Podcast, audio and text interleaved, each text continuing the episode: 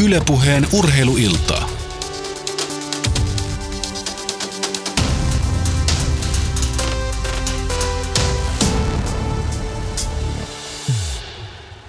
Viime yönä se alkoi, ensi yönä se jatkuu ja pari yötä kun nukutaan, niin Lauri Markkanen pelaa. Narskupallo jatkuu uuden kauden puitteissa rapakon takana, niin kuin täältä Suomesta pitää aina sanoa. Hyvät naiset ja herrat, tämä on NBA-ilta Yle puheella. Mun nimi on Matti Aariksinen ja hostaamassa tätä ohjelmaa mun kanssa on S-kokoiseen pelipaitaan pukeutunut Ile Uusivuori. Kyllä. Mä oon laittanut S-kokoisen pelipaidan päälle tänään ja, ja mä oon siitä hyvin ylpeä. Tämä on mun niin sanottu tavoitekorispaita. Että jos tämän sisällä pysyy, niin kaikki on ok. Sä oot 12-vuotiaana ostanut, vaan milloin tuo on hankittu tuo paita? Ei, tää on ostettu itse asiassa. Mä, koska mä hyppäsin Chicago Bullsin jouk- joukkueeseen mukaan siinä vaiheessa, kun jotenkin Derrick Rose alkoi puhutella mua. Sitten mies on viihtynyt myös New York Knicksin paidassa ja, ja ensi kaudella edustaa Cleveland Cavaliers, eli tää on niin sanotusti hyvin vanha paita.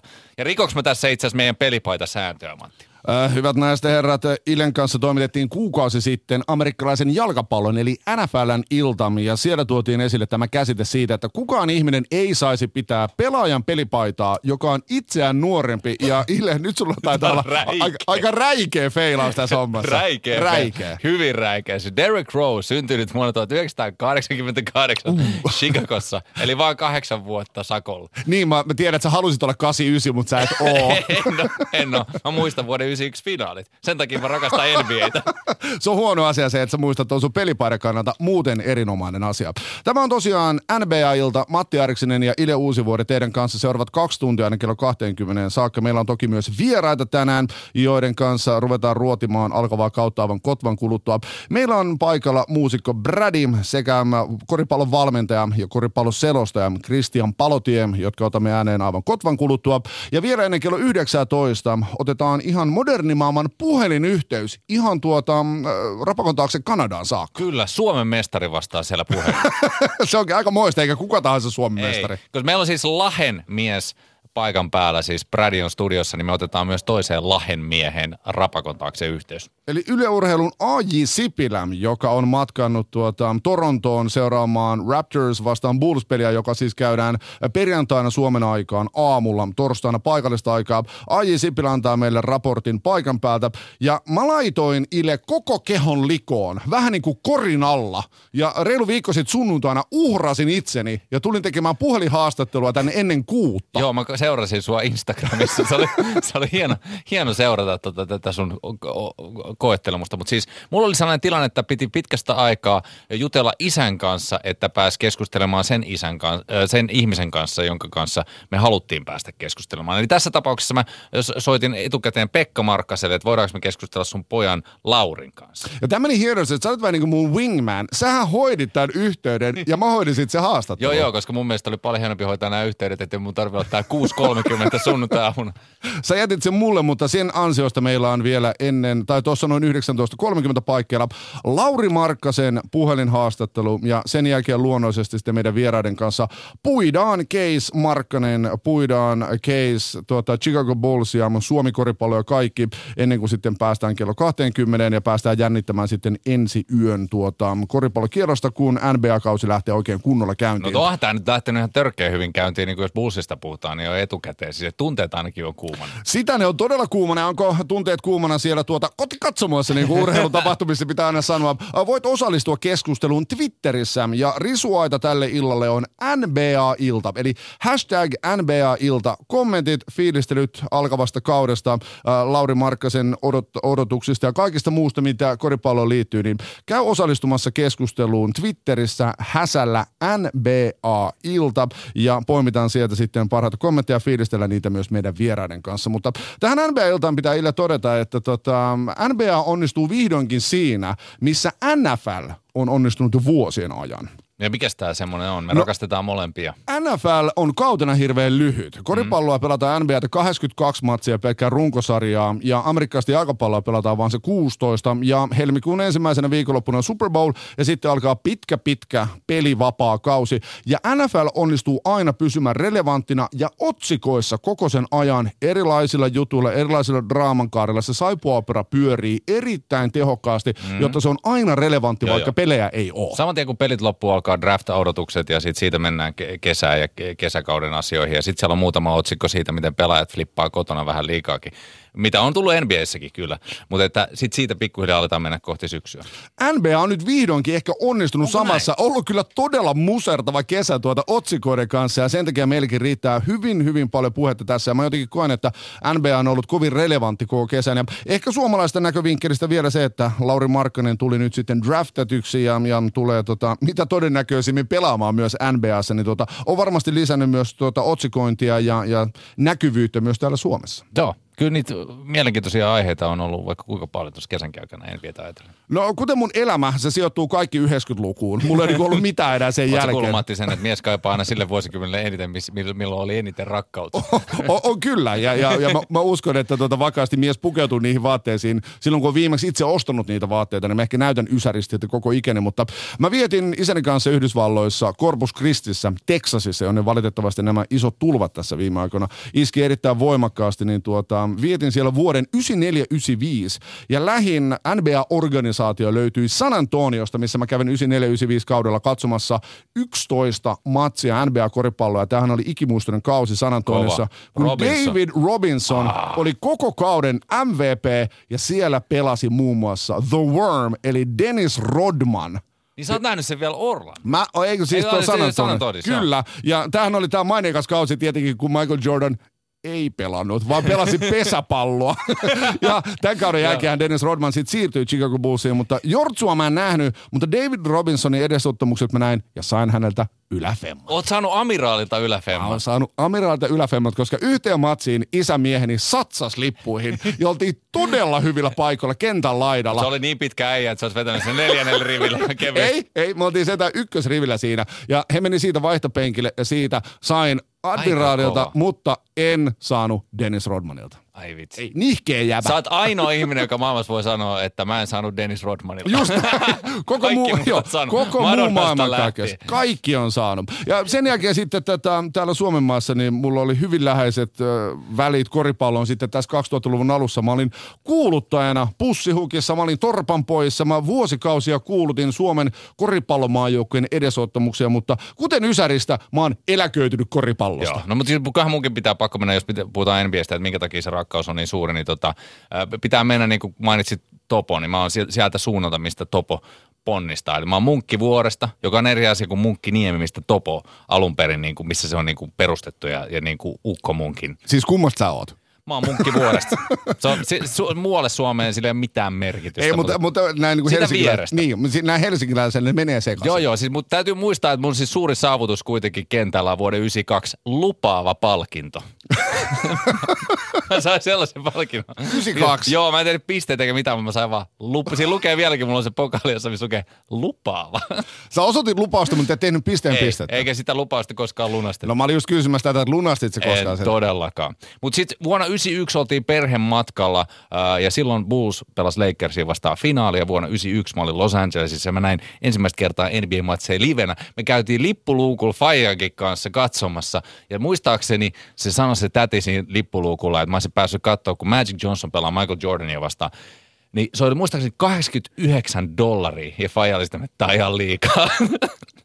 ja me koskaan mentiin. Mutta No mutta nyt meidän pitää, kyllä, meidän pitää vähän mennä ajassa taaksepäin, siis raskaasti ajatella niin Joo. koko, koko niin kuin maailmankaikkeutta ja 90-luvun alun niin kurimusta ja lamaa ja kurjuutta. Mä veikkaan, että se kyseinen rahamäärä ja kyseisellä vaihtokurssilla on ollut aika valtava summa markkoja. No, Et mä, hei. mä, anna, mä, mä, haluaisin antaa sun isälle anteeksi. niin, niin mäkin haluaisin antaa, mutta toisaalta niin kuin pikkupokana se oli kova pala, että jos, jos huoneen seinällä oli Jordan ja toisella pu- puolella oli Sabrina, niin, kuin, niin, tota, niin se oli kuitenkin niin kuin mun, mun idoleista puolet, niin kuin se kaikkein tärkein ja suurin, eli Sabrina.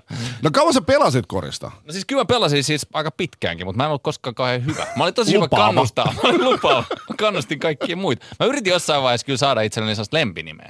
Että niin kuin, että jengi alkaisi kutsua mua niin kuin sukaksi. Ja tiedätkö, menen sukkana sisään, tiedätkö? Mä yritin alkaa niin kuin, tiedätkö, keksiä itselleni lempinimeä. Mä opin tämän jo pienenä, että niin ei kannata koskaan tehdä. Et jos lempinimi tulee niin kuin amiraali Joo. koriksessa, niin se on niin kuin jostain ansaittu. Niin, että se on niin kuin se mieluummin orgaaninen prosessi, kuin tämmöinen niin letkuruokinta, Joo, mitä sä joo, hait. joo, Mä joo. ymmärrän. Pakko sieltä. Sieltä mä en vastaa coachille, sanoo. Joo, sun kaverit oli haniha, sä työnnit letkun niiden maha ja pakkoruokinta tällä. Sukka! Sukka. Ja Aika mä- kova. Ja mä kelasin, että se okay, no- lähtee lentoon. No toisko sulle Ile nyt sit helpotusta, jos näin 25 vuoden jälkeen mä rupesin kutsua sua mä sukaksi? en tiedä, onko se enää niinku. Onko se mahdollista En enää? mä tiedä, ehkä, ehkä mä siitä jotain saisin. Jos tän illan voisit vaikka. no niin. Tämä on, hyvät naiset ja herrat, ähm, NBA-ilta Yle puheessa. Matti Arksinen ja sukkaama aina kello 20 saakka. Vitsi kuulostaa. Ei se vaan lähdössä. Eikö se lähde vieläkään? Ei se lähde. Pitäisikö sulla sit sukka uusi vuori? Mäkin sit Brady tuossa vieressä. Sillä on kuitenkin ihan oikea räppinimi. Pitäisikö sulla sukka uusi vuoresta? Sukka uusi vuori. Sukka uusi Siinä on liikaa uuta, liikaa vokaali. Hirveän okay. vaikea. Sukkana sisään. No me Ei- keksitään jotain vielä. Joo. Ää, voitte osallistua tähän keskusteluun siis Twitterissä, siellä hashtagillä NBA-ilta, kun puidaan alkanutta ja alkavaa kautta kaikkia sen koukeroita ja ennen kaikkea siis Laura Mar- Lauri Markkasen tuota edesottamuksia tässä ää, alkavalla kaudella ja, ja Markkasen haastattelu reilu tunnin kuluttua ja sitten kova puiminen siitä, että mikä on Chicago Bullsin tulevaisuus. Niin, ja sitten käydään tietysti lohkot läpi, että me- miten, miten itä vastaan länteen. Mutta emme ole suinkaan täällä yksin ja on aika ottaa meidän illan vieraat paikalle. Ylepuheen urheiluiltaa. Lämpimästi tervetuloa NBA-iltaan. Mies, joka on päivisin nimeltä Kari Härkönen, mutta jahka valot äh, sammuvat tuo- tuota taivalta ja ledivalot syttyvät, niin hänet tunnetaan nimellä Brady. Tervetuloa. Brr, moi. Brrr. Ja tervetuloa myös Urabasketin valmentaja ja TVstä tuttuun, podcasteista tuttu selostaja Kristian Palotie. Mä en ihan samalla tavalla osaa päristä tolleen noin, mutta kiitos oikein paljon. Eikö sulla tällaista mitään Ei- ei löydy tää henkilökohtaista? Kristian Palotie, mikä on sun räppinimi? Seuraava kysymys, kiitos. sitä, sitä ei tarvi. Mutta on musta hienoa, että joku ihminen voi olla Kari Härkönen päivisin, mutta mulla tuli sellainen niin Batman-fiilis tosta, että jossain vaiheessa niin laitetaan bussin kamat päälle. Tällaista tää Yhtäkkiä kato on. Jengi nostaa kädet ilmaan ja äijä on lavalla. Brady, sä oot tehnyt muun muassa Susijengi 2.0 kannustusbiisin Timo Pienihuijauksen ja Uniikin kanssa, niin kuinka tärkeä projekti tämä oli sulle? Osana maltavan hienosti sujuneita Koriksen EM-kisoja, jotka Suomessakin painettiin kesän lopulla. No itse asiassa ihan pieni knoppikorjaus tohon, että tota EM-kisoihin me tehtiin Joo, toi kuudes pelaaja Särren ja Kalle Kinoksen kanssa. Ja silloin tota, kun Susiengi 2.0 tehtiin, niin silloin mun mielestä pelattiin MM-karsintoja, mihin Suomi sitten hienosti kisoihin meni. Mutta tota, mulla on ollut siis kaksi kertaa onnia ilo olla tota, tekemässä rakkaalle maajoukkueelle kannustuskappaletta ja tota, se on mun mielestä etuoikeutettu ja hieno, hieno asia. Tota, todella ylpeydellä lähtenyt noihin prokkiksiin mukaan ja, ja, ja tota, on hienoa, että voi kantaa oma korren kekoon, kun ei ihan siellä parketin riitä, niin tota, voi kuitenkin olla osana movementtia kivasti. Mutta eikö niin, Brady, että sen takia kaikilla on pelipaidat päällä katsomassa, koska jokaisen miehellä on se salainen haave, että siinä vaiheessa, kun tarpeeksi monta jätkää loukkaantuu, niin rupeaa valitsemaan sieltä Kyllä, kyllä. katsomusta vakuuttavan näköisiä tyyppejä kentällä. Joo, ei se ole mikään vitsi, me jokainen ollaan sisimmässämme se kuudes pelaaja. Todellakin. Mä ainakin ajattelen niin. Mä haluan ajatella niin. Mutta siis ehdottoman hieno juttu päästä mukaan. No kuten tässä on todettu, niin, niin äh, Aiji Sipilän kanssa lahtilaisuus yhdistää, mutta myös koripallo ja se on ollut vahvasti osa sun tuota elämää paitsi pelaajana, mutta nyt myös sitten aikuisiellä niin osana lahtilaista koripalloa, niin miten koripallo on vallannut aikana sun elämä? Uh, se, mä luulen, että ihan ensimmäinen, mä oikein mietin tuossa äsken, kun kävin vessassa ennen kuin tulin, tähän, tulin tähän. Se on hyvä paikka sieltä tulee parhaat ajatukset. Mulla niin aukesi sellainen, että voi olla, että yksi semmoisia suurimpia innostuksen sysäyksiä oli, että jostain kumman syystä legendaarinen Harlem Globetrotters kävi Lahessa, Lahessa tota, pelaamassa näytösottelu joskus ja olin isäni ja naapurin Einarin kanssa katsomassa, katsomassa ja heti piti sitten meidän, meidän tota, pihakentälle mennä hiomaan ihmeellisiä outoja koukeroita ja heittämään palloa pussiin ja Puolesta kentästä. Joo, Joo. joo. se oli jotenkin ihan maagisen hienoa. Sitten Faija kävi Losissa o, urheilureissulla ja toi jotain Lakers krääsää silloin niin Magic Johnsonin aikaan. Ja, ja tota, si, siitä asti Lakers on ollut se suosikki seura, koska se oli ensimmäinen kampe, minkä, minkä tota, mitä sain haltuun, niin sitten tietysti Michael Jordan muutti kaiken ja Jordan sitten monella tasolla oli se viimeinen niitti koko, koko koripallon innostukseen, mutta tota, uh, siihen vaikutusherkkään aikaan niin ei ollut internettejä ja muita tolleen, niin esimerkiksi NBA Action Magazine Joo. ohjelma oli äärimmäisen tärkeä. Se katsottiin ja nauhoitettiin miljoonille VHSille, jotka katsottiin puhkia tosiaan niitä kuvioita heti sitten takapihalle hiomaan. Ja, Top 10 plays of the week. Kaiken sitä haali haltuun silloin. Ja sitten maagisesti samaan aikaan niin hip-hop-innostus kohotti päätään ja oli sitten aika selkeä alusta asti silloin nuorelle, nuorille tota Bradille, että näähän menee käsi kädessä. Että räppi on korismiesten musiikkia ja koris on rapmiesten urheilulaji. Se on pakko heittää ja räpätä. Joo, niin mulle se sitten meni tosi hienosti käsi kädessä ja niin ne kulkee edelleen tänä päivänä. Sä oot tosiaan tota, Lahdessa myös korisvaikuttaja Lahti Basketin toiminnassa mukana, niin kuinka tärkeää sulla on olla sitten vaikuttamassa kotikaupungin koriskuvioihin tällä havaa? No todella tärkeää, että kyllä, kyllä niin kuin mun, mun artisti kuvassa, jos tehdään semmoinen ruokaympyrän tyylinen prosentuaalinen kaavio, niin kyllä niin kuin se, että mä oon lahtalainen urheilumies, niin se on tosi iso pala sitä, sitä ympyräkaavioa, että tota, omat seurat on mulle todella rakkaita ja sitten tota, legendaarisen Namikan ahdinko, kun kävi ilmi ja, ja, ja tota, ruvettiin sitten sitä hommaa, hommaa tota, jatkamaan, että lahtalainen edustuskorissa ei kuole, niin on se sydänverijuttuja ja tota, se on vähän, tota, mulla ei ole vielä omia lapsia, niin toi on vähän kuin omat pojat pelais, että nyt on ollut synnyttämässä uutta seuraa ja kolmas kausi käynnistyi justiinsa ja tota, siinä, siinä tota, aikaa ja sydänverta ja työhaalareita kulutetaan, että kaikille seuratyöntekijöille ympäri, ympäri Suomen niemeä, niin kovasti terveisiä ja tsemppiä, olette hienoja ihmisiä. Mutta sitten meillä on paikan päällä myös Christian Palotia, Urabasketin valmentaja ja NBA ja Euroliikan selostaja. Niin, mistä sun koripalloura on lähtenyt? No mun koripallourasta ei kyllä voida puhua mitään, mutta kiinnostus tähän lajiin lähti, lähti 90-luvulla oikeastaan niin ihan Suomesta niin ensinnäkin liikunnan tunneilla mun mielestä koris oli aika hauskaa. En tosin alkanut pelata sitä, ja, mutta omassa huoneessa oli tämmöinen oveen ripustettava pikkukori ja, ja tunsin tasan tarkkaan Jordanin, Pippenin ja ää, Rodmanin ja, ja muistan leikkinen, että jos heitto meni sisään, niin se oli Jordan tai Pippen, jos meni ohi, niin se oli sitten kommentti, että Rodman älä heitä.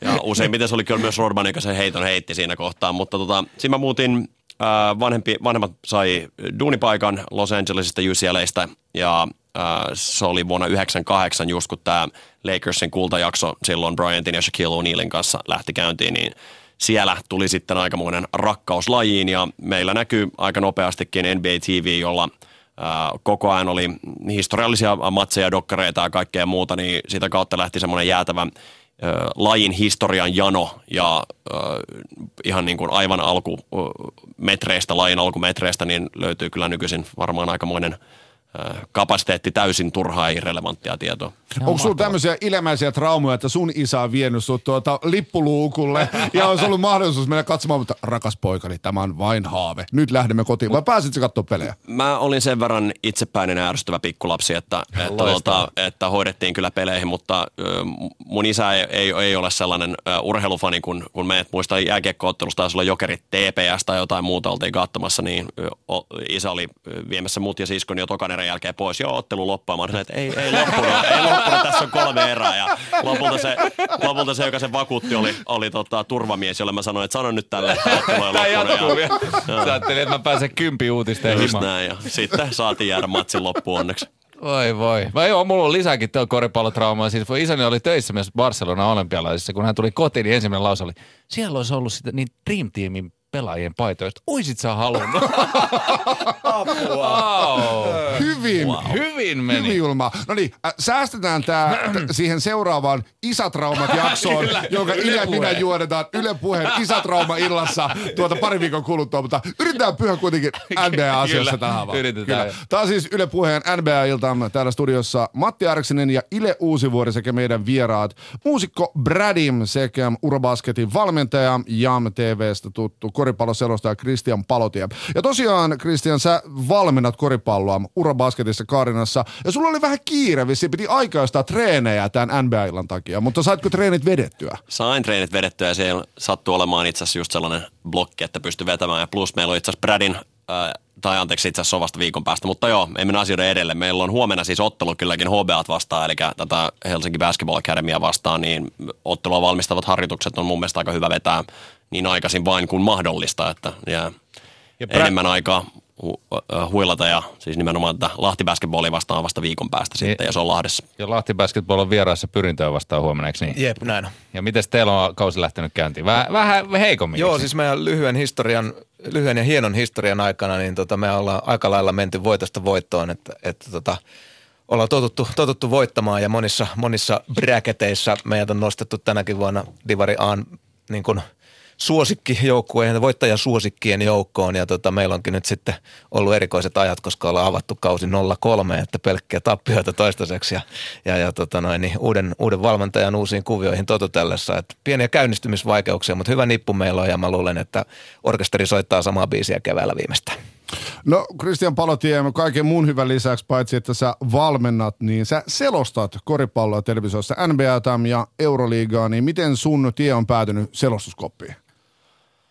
No, lukion jälkeen en ollut oikein ihan varma, mitä haluan tehdä ja, ja kiersin aika paljon fudis- ja korisotteluita Euroopassa ja yhtäkkiä tajusin hetkinen, että tämä urheiluhan on mun juttu ja siitähän voi tehdä ammatin tästä harrastuksesta ja ää, mä en ole koskaan osannut olla hiljaa ja selostuksessa mua ei kukaan keskeytä, niin, niin se helpotti sitä valintaa huomattavasti. Kuinka hirveetä sulla on tällä hetkellä studiossa, kun on kaksi radiojuottajaa ja rap-artisti sylkemässä sun päälle? Tässä ollaan aikuistuttu ehkä vuosien aikana. Tämä ei niinku muutu yhtäkkiä Chicago Bullsin treeneiksi tämä homma. No onneksi tässä ei näe, mitä mun pääsisälle liikkuu tällä hetkellä, mutta yritetään käyttäytyä. No mutta kuinka monta ottelua sä tuut selostamaan NBA-koripalloa nyt tulevan kauden aikana? En mä matikas hyvä, että jonkin verran. Sanotaan nyt rehellisesti noin neljä kappaletta viikossa varmaan. Eli äh, NBA ehkä kaksi tai kolme ja sitten Euroliigaa se yksi tai kaksi viikossa. Huh. Et kyllä siinä aikamoinen rytäkkä tulee. Oot sä hyvästely omaiset jo? Meinaat sä selvitä hengissä tästä talvesta? Tämä on prosessi. kuulostaa hyvältä, kuulostaa tuota erittäin, erittäin tuota rankalta työmäärältä. Mikä se on nyt sitten Bulls-pelien määrä, mitä tullaan suomalaisessa, tuota, suomalaisilla kotisohvilla suomeksi selostettuna näkemään?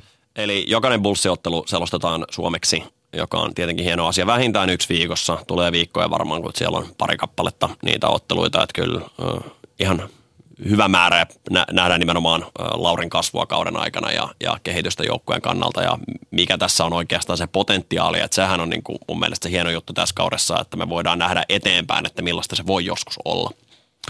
Yle puheessa NBA-ilta aina tuonne kello 20 saakka. Täällä siis Matti Areksinen ja Ile Uusivuori sekä meidän vieraat Brady ja Christian Palotie. Meillä on Kotvan kuluttua AJ Sipilä suorassa puhelinhaastattelussa ja noin tunnin kuluttua vielä sitten Lauri Markkasen kohtuu tuoreet fiilikset kauden alla siitä, että miltä tämä alkava koripallokausi hänen silmiensä kautta oikein näyttää.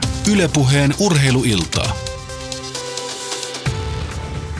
No kuten jos mä sanoin, että kauden alla ja tuossa kesän kynnyksellä, niin NBA on pysynyt hyvin relevanttina pysynyt otsikoissa, niin tota, sitä se on tehnyt ja me käydään tässä nyt seuraavaksi läpi vähän näitä suurimpia otsikoita kesän alta. Ja ihan viime päiviltä, kun Chicago Bullsien vaihtoaitiosta pukukopista on tullut erittäin, erittäin häiriintyneitä tota viestejä.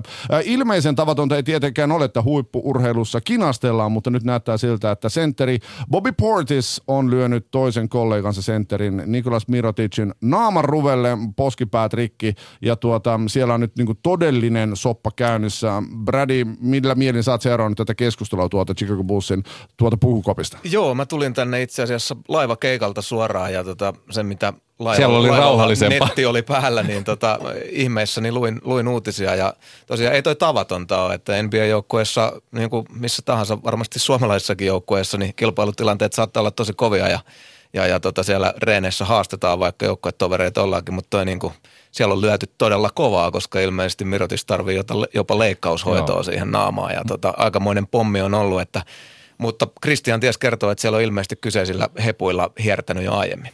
Joo, ja sanotaan nyt näin, että jos on tähtipelaaja, joka tämän ratkaisun tekee, niin silloinhan useimmiten päästään ehkä vähän vähemmällä tai, tai pystytään keskustelemaan asiat, mutta silloin kun kyseessä on vielä pelaaja, joka yrittää todistaa itsensä, niin totta kai mä en halua sanoa, että tähtipelaajat saisi lyödä, mm. lyödä niitä, niitä junnoja missään nimessä, mutta se on kyllä aikamoinen sotku ja kertoo kyllä joukkueen tilanteesta valitettavia asioita. Ja se, mitä ainakin on ollut huhuissaan se, että, että tosiaan on ollut pari, pari vuotta jo nämä, nämä kaksi, kaksikko on, on tökkinyt toisiaan ja Portisilla nyt vi, viimeistään tässä kohtaa nyt niin kuin palo yksinkertaisesti hermot ja, ja ilmeisesti Portis on tänään sopinut NBA kanssa ää, keskustelusta, että, että hän sanoo omien sanoisen mukaan, mitä siellä on tapahtunut. Sitä ei keskustelua ei ole vielä käyty, mutta siis se on hir- sovittu nyt. Ja hirveät spekulaatiot on käyty siitä, että, että no ensinnäkin sentteri Nikolas Mirotic oli kaiketi voittanut tämän niin ykkössentterin paikan, eli hän, oli aloittava pelaaja ja näin oli päätetty ainakin, mutta että, treeneissä sanaharkka oli jatkunut monen pallon ajan ja monen pelin ajan ja sitten oli vaan hirttänyt kiinni ja, ja joidenkin tietojen mukaan Mirotic olisi ollut nimenomaan tämä agitaattori tässä, että käynyt kiinni, mutta että sitten oli kuitenkin Bobby Portis oli lopettanut riidan hyvin nopeasti. Joo, ei varmaan kukaan meistä tiedä tarkalleen, mm. mitä silloin on tapahtunut, ja korjaa sen verran, eli se ei sentteripaikka, vaan tämä on nyt nelospaikka, niin, sorry, nelospaikka ikään kuin, ikään kuin mistä, mistä nyt riidellään, ja se, mikä tässä nyt on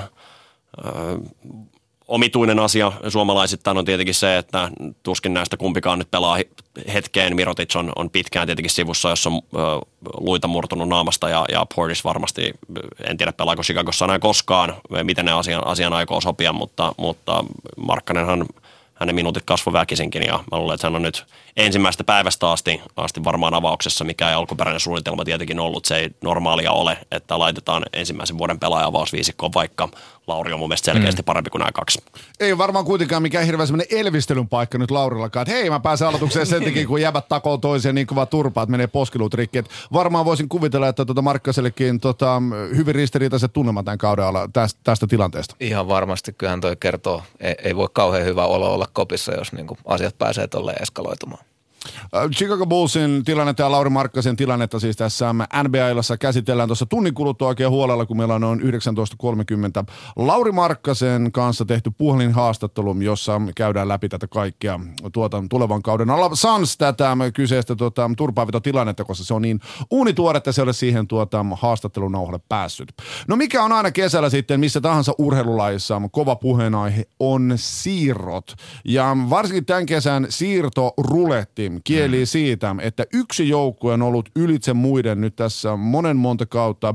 Ja tuntuu vähän siltä, että liiga on ollut Golden State Warriors vastaan muut. Ja hillitön määrä todella, todella kovia siirtoja, joidenka tuloksia nähtiin ehkä osittain jo vähän viime yönä, kun pari ensimmäistä peliä saatiin käyntiin. Mutta Christian Palotie, mitkä on sun mielestä merkittävimmät liikkeet, mitä pelaajamarkkinoilla kesällä tapahtuu?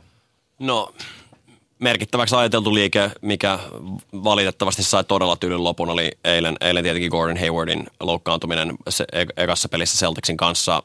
Nuori joukkue ja muutenkaan se joukkue ei ollut valmis vielä, joten tässä saattaa olla kaikesta tämän kauheudesta huolimatta niin paikka nyt niillä nuorilla iskee läpi, iskee läpi ja, ja Hayward toivottavasti tulee täydessä tikissä sitten takaisin ja Celtics on lopulta ehkä tämän ansiosta toivottavasti parempi. Mä en vaan pysty kuvitella tällä hetkellä asiaa mitenkään muuten. Kyrie Irving siirtyminen mm, toisessa kauden mestari Clevelandista halusi ilmeisesti Lebroni, Lebronilta pois ja mm. meni nyt tosiaan kovimpaan itäisen konferenssin haastajaan eli Celticsiin. Mutta suurin osa liikennettä on tosiaan ollut itäisestä konferenssista läntiseen konferenssiin. Et Paul Millsap Denver Nuggetsiin ja Uh, sen lisäksi Paul George Oklahoma City Thunderiin, Carmelo Anthony Oklahoma City Thunderiin, Houston Rocketsin vuorosta läntisen konferenssi Clippersista siirtyi Chris Paul uh, Houston Rocketsia. Et siellä on nyt niin kuin hmm. kaksi todella kovaa läntisen konferenssin joukkuetta aseistautunut lisää, jotta voisi haastaa Golden Statea. Se pystyykö se siihen, niin se on sitten ihan eri asia. Sen sijaan Bulls on tyhjentänyt taloa isosti. Jimmy Butlerkin siirrettiin Minnesota, eli, eli siis tota, moni, moni joukko on myöskin niin kuin heittänyt starat ja taas pois. idästä länteen. Juuri näin. Mutta tämä koko case, Kyrie Irving, hän herätti ihan valtavasti keskustelua ja amerikkalaiset edelleenkin pohti, että miksi. Jotenkin sen perustelu on jotenkin jäänyt, jäänyt tavallaan niin kuin selvittämättä. Että oliko se vaan se, että Kyrie halusi LeBron Jamesin varjosta pois ja sitten on hirveästi spekuloitu, että Kyrie haluaa olla ykköspelaaja mm. hinnalla millä hyvänsä. Mutta onko Celtics semmoinen joukko, missä hän voi olla ykköspelaaja? Mä oon sitä mieltä, että niin kuin Kyrie Irvingin lähtöön on, on olemassa toi syy, että se haluaa olla ykköspelaaja, mutta sitten siinä on myöskin se mahdollisuus, että Kyrie Irvingilla oli pitkä pitkästä aikaa mahdollisuus saada rah, rahat maksetuksi. Eli kun puhutaan, että pelaajilla on niinku ura-ambiitio ja sitten niillä on se, että ne haluaa, että massit tänne hetki. Ja nyt oli Kyrie Irvingille hyvä hetki saada massit kehiin. Joo, hyvin sanottu kyllä. Jotenkin tuntuu, niin kuin mun ensimmäinen ajatus oli, että miksi kukaan haluaa tilanteesta, jossa niin kuin eittämättä edelleen ehkä dominoivin pelaaja on sun rinnalla ja ta, nyt niin kuin semikehnossa idässä tavallaan paikka pelata mestaruudesta joka vuosi, että miksi haluaa haluaisi siirtyä ja, ja tota, mun mielestä Kyrie on kuitenkin saanut, se on saanut ratkaista finaaleissa. Mun mielestä heittoja on ihan tarpeeksi, pallon pitämistä on ihan tarpeeksi, oli kuin Lebroni vaan. Mun oli tosi vaikea nähdä. Tietysti henkilökohtaisia kemioita ei voi koskaan tietää ja en tiedä. En tunne Lebron Jamesia ikävä kyllä henkilökohtaisesti, kuinka, kuinka tota, Vaikka niin monta kertaa soitellut. Toveri, toveri hän on, mutta tota, Christian varmasti coachina osaa analyyttisesti tähän jotain sanoa. Mun oli vaikea nähdä tota mm. lähteä. Joo, siis erittäin hyvä pointti nimenomaan, että, että jos sulla on viimeisen 20 vuoden ajalta paras pelaaja, kenen kanssa pelata, niin luulisin, että se on aika mieletön kokemus. Mutta samalla niin Kyrie Irving on, on pointti. Hän on pelaaja, joka on tottunut olemaan pallon kanssa ja kun hän, vaikka niin kuin Brady sanoi erittäin hyvin, että hän on päässyt ratkaisemaan ja päässyt ole pallon kanssa, mutta koko sen toiminnan – on määrännyt kuitenkin LeBron. Miten pelataan, miten muut reagoivat. Ja vaikka LeBron on uskomattoman yksi kaikki aikojen parhaimpia syöttäjiäkin pallon kanssa, niin silti ää, hänen, ää, hänen päätöksillään mennään ja hänen tahtipuikoillaan mennään, niin se voi olla yksi syy ja, ja tosiaan nämä henkilökemet on varmasti toinen syy, että sen verran, että niin kuin tässä kohtaahan niin kuin rahaa ei tullut enempää, eli hän siirtyi mm. samalla sopimuksella kyllä, mutta, mutta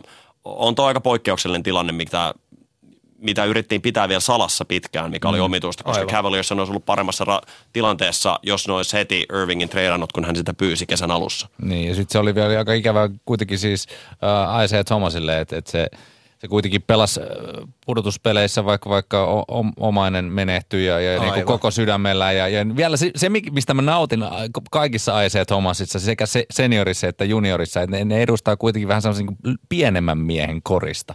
Ei mikään maailman pisin jäbä kyseessä ja kuitenkin heitti noin 30 pinnaa per peli, eli siis uskomaton pelaaja hänkin. No kumpi tässä nyt voittaa? Anteeksi, Cleveland Cavaliers, joka sai Isaiah Thomasin vai sitten Celtics, joka sai Kyrie Irvingin? Kumpi on voittaja? No mä en tota, melkein niin kuin mua kiinnostaa jopa tuonkin mega siirtymän jälkeen, niin kuin miten muuten siellä Clevelandissa on tapahtunut. Siellä, siellä on tullut setäosastoa aika nimekkäitä, että penkki on nyt ehkä syvempi kyllä, tai ei edes ehkä, penkki on syvempi kuin pitkää aikaa ja miten, miten papat jaksaa, miten Wade, Wadein jalat ja miten kaikki tosiaan kemiahommat jotenkin. Uh, nyt varsinkin kun Haywardille kävi tolleen, niin kyllä siellä saa junnut painaa Celticsissa hommiin. Mutta miten mieltä Christian sä oot siis kaikessa tässä kuitenkin siis, että miten tämä kaikki vaikuttaa LeBron Jamesiin? Paljon huutaa nyt, että hän on nälkäisempi kuin koskaan ihan vaan sen takia, että nyt hän haluaa näyttää, että pärjää ilman, ilmankin. Että tota, mitä mieltä sä oot, että, että, nyt, että miten LeBron pelaa tämän kauden? No varmasti pelaajilla on aina syytä löytää lisämotivaatioa, mutta kyllä tuntuu, että LeBron on ihan nälkä ollut viimeiset kahdeksan niin. vuotta, kun se on finaaleissa painana. Mä uskon, että se niin kuin hirveän kylläinen, kylläinen on missään vaiheessa, mutta – en mä tiedä vaikuttaako Lebroni millään tavalla. Huhut kertoo, että hän olisi lähdössä joka tapauksessa mm. nyt ensi kesänä, mutta... Los Angelesin laitumelle. Voi hyvin olla, mutta kysymys, että kumpi voitti, niin valitettavasti mun tekisi mieli sanoa, että viime yön perusteella ikään kuin molemmat hävisi tässä kohtaa, mm. mutta ehkä Celtics on pidemmässä juoksussa voittaja, koska kaikista huolimatta kuinka hieno pelaaja Isaiah Thomas oli ja kuinka siistin kauden veti viime kaudella, niin se oli vähän tällainen tilastollinen poikkeus jopa. Eli kyllä Kyrie on vaikka ei hänkään näillä analytiikka-ihmisten mielestä ole, ole niin, niin huikea pelaaja kuin mitä ehkä moni luulee, mutta, mutta silti niin sanoisin, että Celtics voitti ton kaupan. Joo, ja siis ihan näin niin kuin mies, mies mieheen ja pound for pound, niin tota, kyllä munkin mielestä Kyrie Irving on jopa niin kuin huomattavasti parempi koripalloilija kuin sympaattinen pikku terrieri Isaiah Thomas, niin kuin ottamatta mitään meriteistä pois, mutta kyllä mä niin kuin any day vaihtaisin kundit silleen, että Kyrie tulisi meille. Tässä me lähetyksessä käydään toki vielä itä-länsi ja joukkueet ja voimasuhteet oikein huolella läpi, mutta yksi pelaaruletti, mikä on kyllä pakko tässä kohtaa käydä läpi ja vielä OKCin pyörähdys siitä, että joukkue jäi täysin Russell Westbrookin varaa viime kaudella, kun Kevin Durant sieltä poistui Golden Stateen. Russell Westbrook vastasi pelaamalla tripla-tupla keskiarvolla koko kauden, mikä oli täysin sairasta, mutta nyt saa rinnalleen sitten Paul Georgein ja yhden vanhuksen lisää, Carmelo Anthony, niin tuota, Äh, Christian Palotia, minkälaisena näet äh, Kansas Cityn tuleva joukkojen? Oklahoma City. Anteeksi, Oklahoma, sori. Äh, erittäin mielenkiintoinen. Westbrook ei ole koskaan ollut pelaaja, joka on tehnyt joukkuetovereistaan hirveästi parempia. Ja nyt siellä on oikeasti kaksi todella hyvää laituria siellä mukana. Tässä on isoin kysymys se, että onko Carmelo Anthony kuinka halukas pelaamaan nelospaikalla ja puolustamaan vähän ehkä isompia pelaajia, mutta hyödyntämään sitä, vaikka nopeutta vähän lähtenytkin, niin hyödyntämään kuitenkin nopeuttaan vastaavasti sitten toisessa kenttäpäädyssä. Jos näin on, ne saa todella siistejä viisikkoja ja, ja mä luulen, että se joukkue voi periaatteessa olla todella hyvä. Nyt kysymys on nimenomaan, että Westbrook, joka viime kaudella joukkuetoverit jopa antaneet hänen ottaa levypalloja sen takia, että tämä tripla-tupla tulisi. Niin, nyt, nyt, niin, Jossain Oscar ihan, Robertson on puristellut päätään. Älkää antako, minun niin, ennätys. Nimenomaan, ja, ja samalla Oscar Robertson on varmaan myöskin silloin aikoinaan saanut ihan, ihan samanlaista kohtelua. Siitäkin voidaan keskustella jossain vaiheessa, mutta, mutta tota Westbrook, niin tämä on todella iso näytön paikka hänellä. Hän on myös mun silmissä pelaaja, jota pidetään ehkä parempana kuin hän on. Vastaavasti häntä vihataan myös tosi paljon toisessa ääripäässä, mikä on mielestäni myöskin ikään kuin täysin naurettavaa. Hän on jossain, jossain siinä välissä. Johtuuko se siitä, että hänelle maksettiin se 205 miljoonaa viiden vuoden jatkosopimuksesta? Onko se, voiko se johtua siitä, että joku pitää sitä niin kuin ylimitotettuina? No loppupeleissä niin se palkkakatto on ikään kuin pelastusliivi näille joukkueille, koska nehän maksaisi ihan mitä vaan, koska totta kai Westbrookin, äh, rahat, mitkä menee Westbrookiin, ne tulee monin kerroin takaisin, takaisin pelkästään Westbrookin olemassaololla, että sen verran suosittu pelaaja hän on, että nämä parhaat pelaajat pitäisi saada itse asiassa enemmän rahaa kuin mitä ne tällä hetkellä saa. Et, mutta joukkue on nyt koottu näin ja mielenkiintoista, että miten ne pystyy hyödyntämään näitä toistien taitoja. Toisaalta sponsorisopimukset niin kuin 90-luvulta asti on niin kuin ollut kyse, millä pelaajat on sitten rahaa tehnyt, mitä se oli Michael Jordanillakin, niin kuin Nike kuittasi siitä sen isoimman isomman siivun. Kyllä. Yle puheessa NBA-ilta käynnissä aina kello 20 saakka. Matti Ääreksinen, Ile Uusivuori ja meidän vieraat Brady ja Christian Palotie. NBA-rinkiin kuuluu 30 joukkuetta, jotka ovat Itä- ja Länsi-divisioonissa ja vielä kolmessa viiden jengin lohkossa per divari. Heillä on 80 kaksi peliä tässä runkosarjassa. Tämä on muun muassa asia, mitä mä kysyn Lauri Markkaselta ja haastattelu kuuluu tuossa vajan tunnin kuluttua. 41 kotipeliä, tuon mahkuu käydä kattoo, 41 vieraspeliä. Ja tota, vain NBS ja NHL kaikki joukkueet kohtaavat toisensa kauden aikana. Ja kuitenkin tästä 30 joukkueen vyhdistä yli puolet joukkueesta jatkaa pudotuspeleihin. Christian Palotie, onko NBA-kausi liian pitkä? En mä tiedä, onko se liian pitkä, mutta siinä on liikaa otteluita. Että tulee liikaa tämmöisiä viikkoja, kun sulla saattaa olla neljä ottelua, kaksi, kaksi peliä putkeen tai kolme matsia neljään päivään. Että, tämä on missä, niin kuin, uh, missä tässä kohtaa, kun me voidaan olla mitä tahansa mieltä 80-90-luvun koriksesta, mikä oli tarinoiltaan huikea ja huikea tasosta, mutta nämä pelaajat on – ihan fyysisen harjoittelunkin takia viety niin ääripisteisiin ja se tempo on niin kova ja niin paljon urheilullisuutta joutuu käyttämään, että ensinnäkin pelaajia loukkaantuu, se on, se on yksi todella negatiivinen puoli ja pelin taso kärsii ihan selvästi runkosarjassa ajoittain ja tälle mun mielestä NBA pitäisikin tehdä jotain. Adam Silver on ensimmäistä kertaa, eli NBA-komissaari on ensimmäistä kertaa antanut semmoisia vihjeitä, nyt tätä oikeasti ehkä tarkastellaan. Oikea määrä pelejä olisi mun mielestä noin ehkä 60. Brady urheilu tai lajin fanina, niin, niin onko sun mielestä tosiaan mitään tehtävissä tällä? Mikä on sun mielestä järkevä matsimäärä NBA-kauteen? No siis mä komppaan kyllä tota Mr. Palotietä tässä ihan, ihan täysin. Että samaa, samaa mieltä ja sitä, sitä semmoista päämäärätöntä turhaa, ns. turhaa peliä, niin tota tosiaan missä taso ei niin huimaa, niin sitä on kyllä munkin mielestä ihan liikaa. Et kuulostaa todella järkevältä tuommoinen 60 pläjäys. No mutta eikö se uhkia ole tullut jopa 100 000 dollariin, että, että tällaisia niin kuin, hyviä pelaajia ei saa leputtaa liikaa. Eikö tämä Matti näin mene? Siitä on nyt tullut tosiaan pientä ohjeistusta, koska yksi viime kauden isoja kysymysmerkkejä puheenaiheita oli se, että joukkueet saattoi leputtaa tähtipelaajiaan vierasotteluissa. Ihmiset maksaa kuitenkin isoa rahaa pääsylipuista mm. päästäkseen katsomaan vaikka vierasjoukkueen starva-pelaajia, koska urheilu on aina kauhean staravetoista. Ja se on mennä baseballia yhdeksi kaudeksi. Aivan näin. Ja nyt on tullut ilmeisesti tämmöinen sakkojärjestelmä siitä, että jos leputtaa ää, tämmöisissä koko maahan esitettävissä televisiopeleissä tähtipelaajia, niin tästä tulee sakkoja, niin niin Brady, näetkö sä tämän ratkaisuna siihen, että tähtipelaajat pelaa?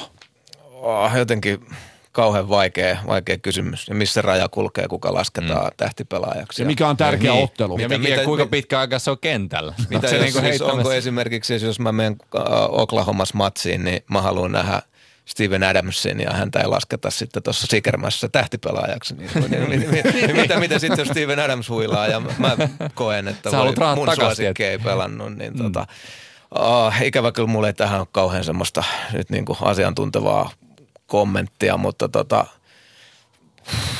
hiton paha sanoa. Toisaalta mun mielestä niin kuin jengien pitäisi ja coachien pitäisi saada tehdä ratkaisuja. Jos, jos nyt niin kuin vanha herra Manu Ginobili ei jaksa, niin Manu silloin huilaa. Ja mistä sä voit selittää sen, että, että okei, sulla on polvi kipeänä tai mm. jotain muuta, että mä pelutin sitä vaan vähän aikaa tai että hän ei pelaa tänään loukkaantumisen sen takia tai jonkun, jostain muusta syystä. Mutta noin niin kuin inhimillisesti, niin, niin kyllä leputtakaa.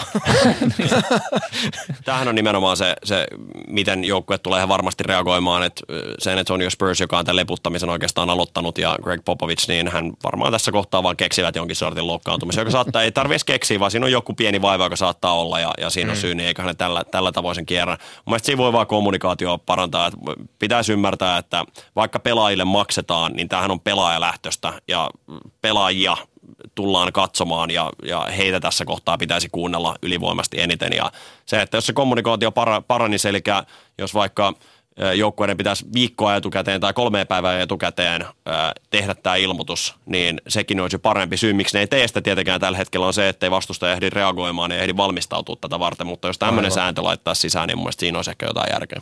Ja pieni on kauteen tuli, että NBA-kausi alkaa nyt viikkoa aikaisemmin, on siis viikon pidempi tuoda muutaman lepopäivän lisää. Ja tämähän on kirvoittanut varsinkin näissä just ysäritähdissä, vaikka Shaquille O'Neal omassa po- podcastissaan käy todella kuumana siitä, että näiden tuota primadonnien pitää päästä vähän lepäämään. Ja Amerikassa tämä starakulttuuri on todella voimakasta. Ja tosiaan nämä niin kasari ysäristarvat pitää itseään semmoisena ylivoimaisena teräsmiehenä, jotka ei koskaan luovuttanut ja hei lentänyt bisnesluokassa ja hei asunut viiden täyden hotelleissa. Niin, tai yksityislentokoneella. Tai yksityislentokoneella. Ja hän vaan rienaa näitä, näitä modernia kermaperseitä, jotka haluavat vain levätä ja pitävät itsestään huolta. Mutta ehkä tässä Kristian on nimenomaan se, että laji on muuttunut ja, ja äijät on aika paljon hurjemmassa kunnossa kuin mitä ne oli aikoinaan.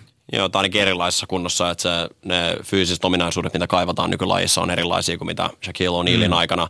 No, kyllähän se on aika inhimillistä, että ö, halutaan pitää omasta historiastaan ja omista kyvyistään kiinni, että, että harvoin tosiaan on semmoisia entisiä tähtipelaajia, jotka on sitä mieltä, että että no oltiin me kyllä aika paljon huonompia, että kyllä mutta, mutta Steve Kerr on esimerkiksi tässä erinomainen, joka pelasi Jordanin vieressä ja häneltä kysyttiin viime kaudella, että voittaisiko Warriors – 96 Bullsin ja joku, hän vastasi joku kommenttiin, kun tämä ja tämä sanoi, että 96 Bulls olisi voittanut, niin Curryn kommentti oli joo, että niinhän se urheilus useimmiten menee, että, että mitä pidemmällä laji etenee, sitä huonommat pelaajat on ja, ja sitä huonommin joukkueet pelaa. Että kyllä se vaan on niin, että laji kehittyy. Ei se, ole, niin. se missään nimessä pidä ottaa mitään pois näistä, vaan näistä vanhoista huikeista pelaajista, niin. koska heidän ansiosta, kun niitä on nimitoitu, ollaan tässä pisteessä. Mutta mistä mm. se johtuu, että me edelleen käydään tätä keskustelua? Koska kaikissa lajeissa ei ole välttämättä näin. Voi kun olisi se 90-luvun meininki, missä on Rodmania ja kaikki muita. Et, et mistä tämä johtuu, että Koriksessa edelleen haikaillaan niin 90-luvulla hyvin nostalgista? Koska me ei voida googlettaa vastausta keskustelu jatkuu. Niin, niin, se on varmaan just näin. Ja varmaan Totta. sitten, koska ne tähtitieteelliset palkat, mitä myös saa, niin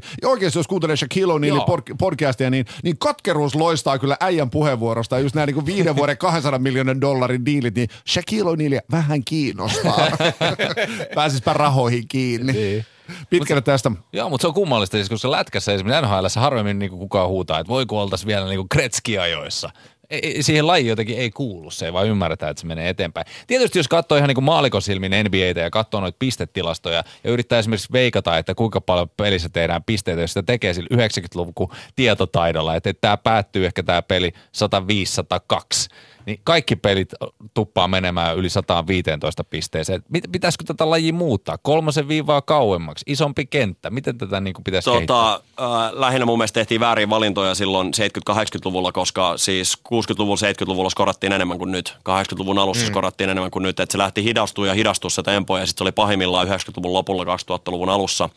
Uh, ja nyt se on taas lähtenyt nousuun ihan pelkästään Sääntöuudistukset on yksi, yksi asia, analytiikka on toinen asia, koska ymmärretään oikeasti, mistä pisteitä tulee, ja kolmonen on enemmän kuin kakkonen, mm. tosi karkoidusti sanottu, koska leijappi on kuitenkin helpompi kuin se kolmen pisteen heitto, heitto että tässä niin kuin ollaan vaan älykkäämpiä, missä oltiin aiemmin, ja totta kai sääntömuutoksista voidaan puhua, mutta ää, en mä usko, että tällaiset kentän suurentamiset tai tällaiset, nehän nimenomaan tekisi siitä hyökkäämisestä edelleen helpompaa.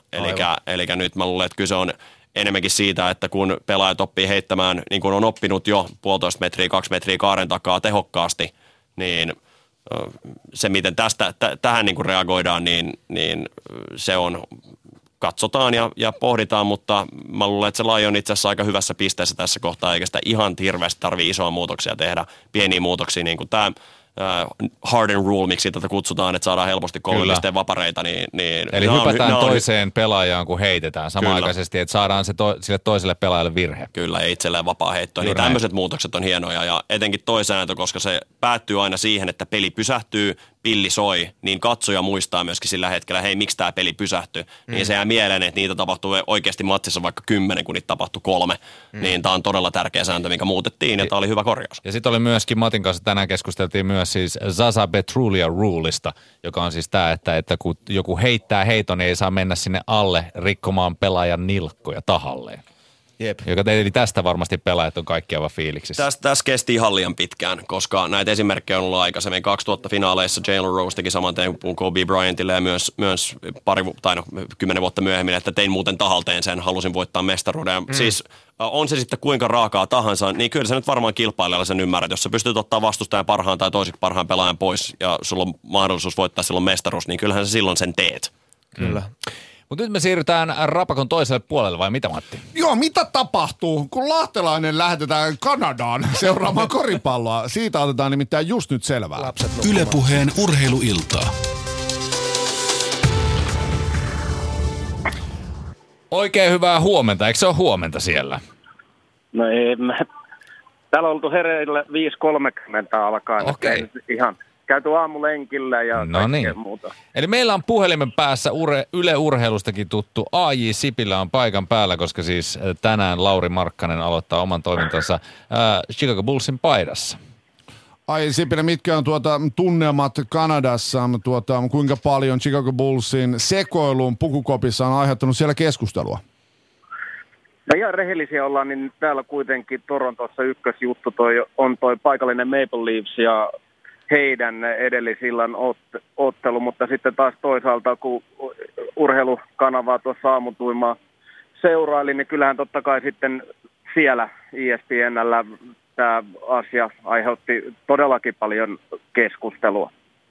Niin, siellä on nyt siis se, miten se suomalaisiin vaikuttaa luultavasti, niin, niin La- Lauri Markkasen peliaika ainakin lisääntyy, eikö näin? No se on, täysin varmaa, että uskallan tässä vaiheessa jo melkein luvata, että hänet nähdään kyllä niin kuin lähestulkoon sataprosenttisella varmuudella aloitusviisikossa. Huomenna tuossa, kun itse asiassa tässä hotelliaulaan tulee tuo Air Canada Center, missä tuo ottelu pelataan, niin siitä on tuollainen, tästä on 50 metriä matkaa siihen, niin silloin kyllä nähdään suomalaispelaajaa aika isossa roolissa. No kuinka innoissa sä nyt oot näin ammatillisesti ja korismiehenä siitä, että tuota saat paikan päällä todistamassa Lauri Markkasen ensimmäisiä minuutteja NBA-sarjassa? No onhan se pakko sanoa, että olo on erittäin etuoikeutettu, että saa olla ja välittää nämä fiilikset, mitä täällä huomenakin tulee tapahtumaan. Niin, ja niin kuin sanoin, niin korismiehenä, niin onhan tämä upeata olla täällä paikan päällä todist- todistamassa eräänlaista suomalaista urheiluhistoriaa kuitenkin. Niin ja AJ, säkin entisenä Suomen mestarina, niin eikö, eikö niin kuin kentällekin ei, vähän ei, halua... ei, se on entinen. Se on entinen. ei, Anteeksi, Suomen mestarina. Niin presidenttikin on aina presidentti, Niin, ei se ole entinen presidentti, se se ei on ole vaan hallitseva presidentti, joo, joo, aivan. Eli, eli niin aivan tämä Suomen mestarin stigma säilyy aina. Joo, kyllä, kyllä. Eli kentälle voisi mennä heittelemään vielä. Niin kuin, niin kuin ollaan esimerkiksi tuolta Yle Areenan puolelta nähty tuossa, tota, että et sullakin heitto edelleen tippuu. Mutta mitä mieltä sä oot siis tehnyt Markkasesta kuitenkin dokumentinkin, niin millaiset odotukset Laurilla on tulevasta kaudesta? Ootko ehtinyt Laurin kanssa jutella? Itse asiassa Lauri on tulossa tänne. Hänen pitäisi saapua tuossa puoli neljän jälkeen. Bullsin joukkue saapuu tänne ja toivottavasti e- ehtisin Laurin tänään vielä tapaamaan, mutta kun miestä seuraston viime vuoden ajan tuossa, niin kyllähän on sella poikkeuksellisella tavalla kypsä, tiedostaa sen, mitä hän osaa ja ja sitten kun on seurannut tuota miestä pidempään, niin sitten kun ollaan tilanteessa, että mitä isompi ottelu on kysymyksessä, mitä isompi haaste on edessä, niin joka kerta Lauri on silloin parhaimmillaan. Niin kyllä mun mielestä siinä on niin kuin sellaiset merkit, että kyllä hän tulee vetää jo mielettömän kovan ruukikauden Bullsissa. Miksi Lauri on silloin kovimmillaan? Suomalainen on silloin aina huonoimmillaan, kun padokset on niin kuin pöydässä. Minkä takia? Mä oon siis hämmästellyt itse, mä en löytänyt mitään järkevää selitystä sille, mutta Aji Sipilä, äh, Yle Urheilun toimittaja, tosiaan vanha tuota, korismies, niin kerro nyt, mikä tekee Lauri Markkasesta niin kylmäpäisen epäsuomalaisen urheilijan? No ehkä se on juuri toi, mitä sä sanoit, että kylmäpäisyys. Ei hän ajattele sitä, että pystynkö mä tästä laittamaan pallon koriin. EM-kisoissa mun mielestä oli hurjin esimerkki oli se, kun mies ensin siinä Slovenian matsissa, kun annettiin äh, voittoheitto hänen käsiin äh, Anthony Randolphia vastaan. Ensin mies menettää siinä, mutta sitten me nukutaan yön yli ja puolapelissä on samanlainen tilanne, että pallo pitäisi laittaa koriin, niin joku toinen kaveri olisi siinä saattanut hiukan ruveta skagaamaan, mutta Markkanen näytti sen, että ei se ole kuule mikään ongelma, että antakaa se pallo tähän, että mä laitan sen uudestaan koriin. Ja kyllä mun mielestä se on sellainen poikkeuksellinen tapa, että hän ei jää murehtimaan mitään. Ja niin kuin hän on itsekin monta kertaa sanonut täällä, että antakaa se pallo tänne että kyllä mä sen heitän. Niin kyllä mun mielestä noin on sellaisia sanoja niin kun, ja kertoo siitä itseluottamuksesta, mikä miehellä on. Täällä Brady studiossa nyökkäili, eli lahejävä tietää tämän, tällaisen niin kuin itsevarmuuden selkeästi myös. No mites, mites noin niin ikuisena Suomen mestarina ja kovana heittäjänä, niin, niin, niin, niin, niin, niin analyysit, analysoisit vähän Lauri Markkasen vahvuuksia, pelillisiä vahvuuksia NBAssä. Mik, on, onko niitä? Mitä ne on? Siis mun mielestä ihmiset ei niin kuin välttämättä tiedä, että kuinka nopea pelaaja Lauri oikeasti on. Jo aina puhutaan siitä miehen heittotaidosta, mutta kyllä mun mielestä se, mitä ei tiedetä, kun tuossa dokumentin aikana pääsi lähietäisyydeltä seuraamaan, kun mies teki ihan tällaisia ö, pelinomaisia harjoitteita. Ja se, hänen jalkojen liike, niin sitä pystyy vertaamaan ihan lähestulkoon sanotaan, että 195 senttisiin pelaajiin. Ja siinä Lauri tulee yllättää nimenomaan nämä NBAn isot kaverit sillä, kuinka nopeasti hän lähtee esimerkiksi laitaa pallon saatua niin ajamaan korille, niin mä uskon, että siinä on sellainen niin kuin asia, mitä ei välttämättä tällä niin kuin liigassa vielä tiedetä. Aji Sipilä, mitkä on sitten ne asiat, missä Lauri Markkosi pitäisi kehittyä vielä pelaajana?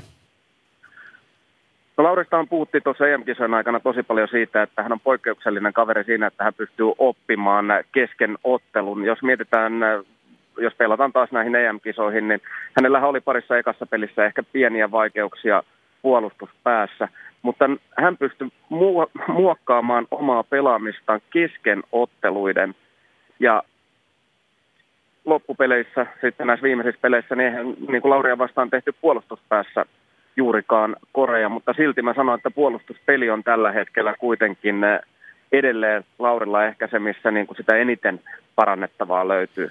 No pakko kysyä näin lopuksi vielä Ai Sipilä ennen kuin sä pääset äh, fiilistelemään tätä päivää ja Lauri Markkasen äh, ensimmäistä NBA-ottelua Bulls-paidassa, niin, niin tietysti suomalainen media on tarttunut kaikkein olennaisimpaan, niin tätähän täytyy kysyä, kun tuossa Bradikin itse asiassa ennen tätä lähetystä vähän muisteli, että te olette ollut Lahessa pelailemassa yhdessä, niin kuinka monta lihapullaa teidän kodissa Lassen kanssa aikoinaan Lahessa söitte treenien jälkeen?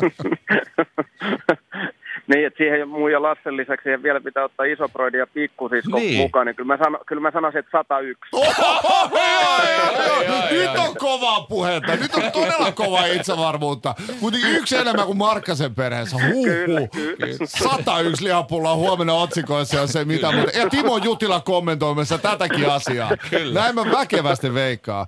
Aji Sipilä, meidän miehemme siis tuota Kanadassa, jossa Toronto Raptors isännöi Chicago Bulls ja perjantai-aamuna Suomen aikaan. Aji, jos kaikki menee nappiin, että saat Lauri Markkasen haastattelun, niin koska ja missään sun tiukkaa toimittamista voidaan kuulla ja nähdä? Toivottavasti tapaan Lauri jo tänä iltana, että huomisaamuna olisi aamu TVssä kuultavissa Lauri ensimmäiset kommentit vielä ennen tota, sitten tota ensimmäistä peliä. Okei. Okay. AJ Sippelä, iso, iso kiitos. Ei muuta kuin päiväunille ja tuota työn touhu. Me jatketaan täällä meidän NBA-iltaa. Kiitos kovasti. Yes, kiitokset. Moi. Ylepuheen urheiluiltaa.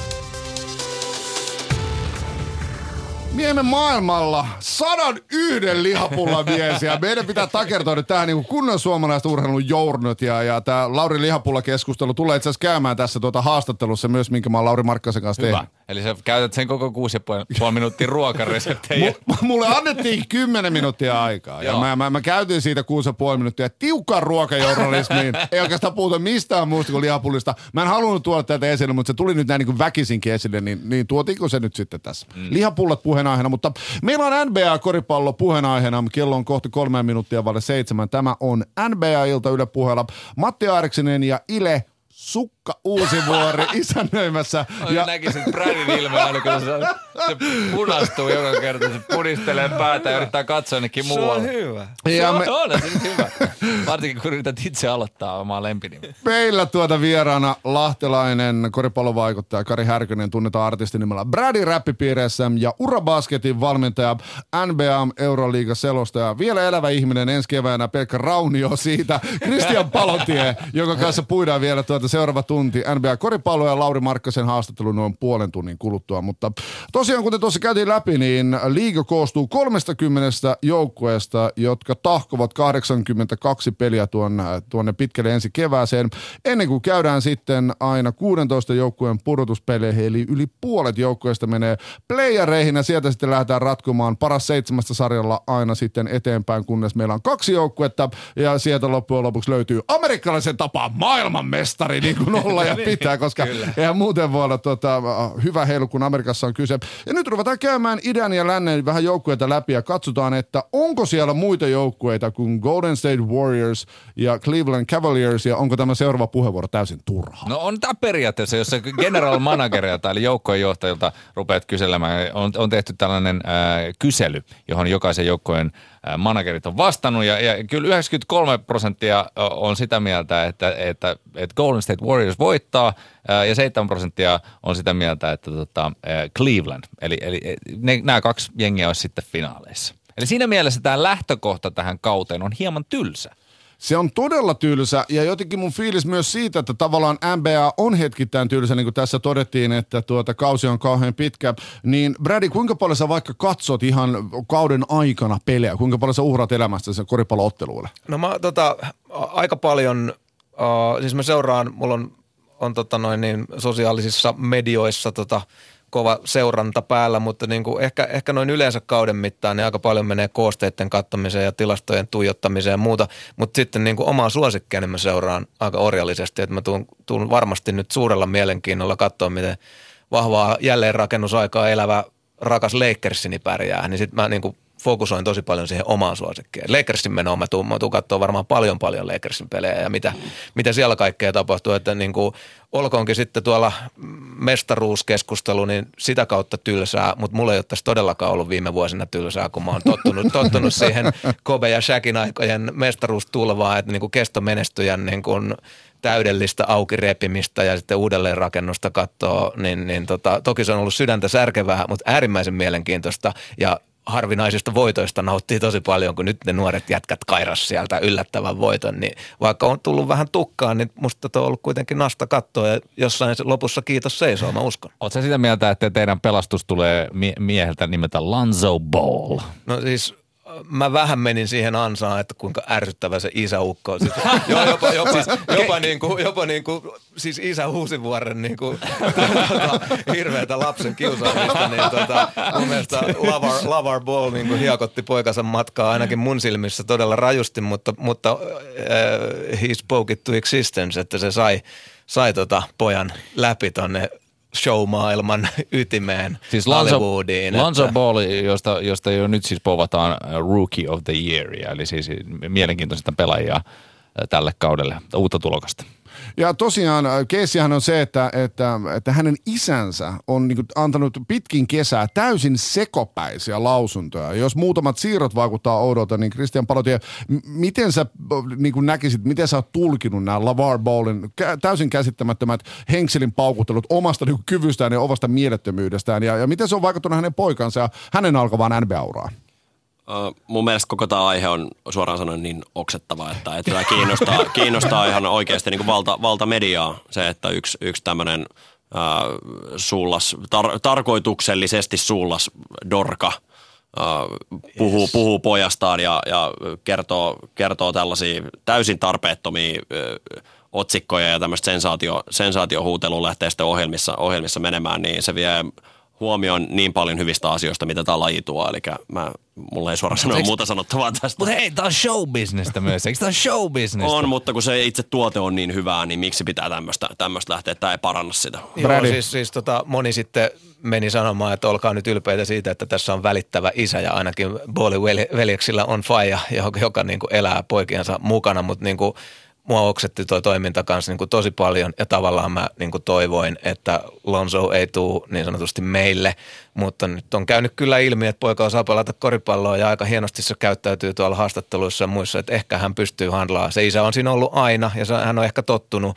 ja mä tykkään tuollaisesta kaverista, joka selkeästi saattaa olla tällainen pelaaja, joka tekee tästä muusta nipusta paremman. Ja on ollut ilo katsoa Lonson meininkiä. Ja odotan häneltä paljon, mutta ihan turha huomio tuolle törkyt turpafajalle mun mielestä. Mä oon siis vaan pe- niinku täysin, täysin pettynyt Pekka Markkaseen. Miksei hän ole vastannut haasteeseen? Miksei Lauri Markkasen faija, joka nyt on Yes. Laurin kanssa Amerikassa, miksei hän ole vastannut Niin, haasteeseen? Pekka olisi ollut siellä, Niin. hei, I will win Niin. Michael Jordan, niin Näki te, palotien ilmeen tällä hetkellä. Tä- Täysin blank page. Kyllä. I have played puhua? against Shaquille O'Neal.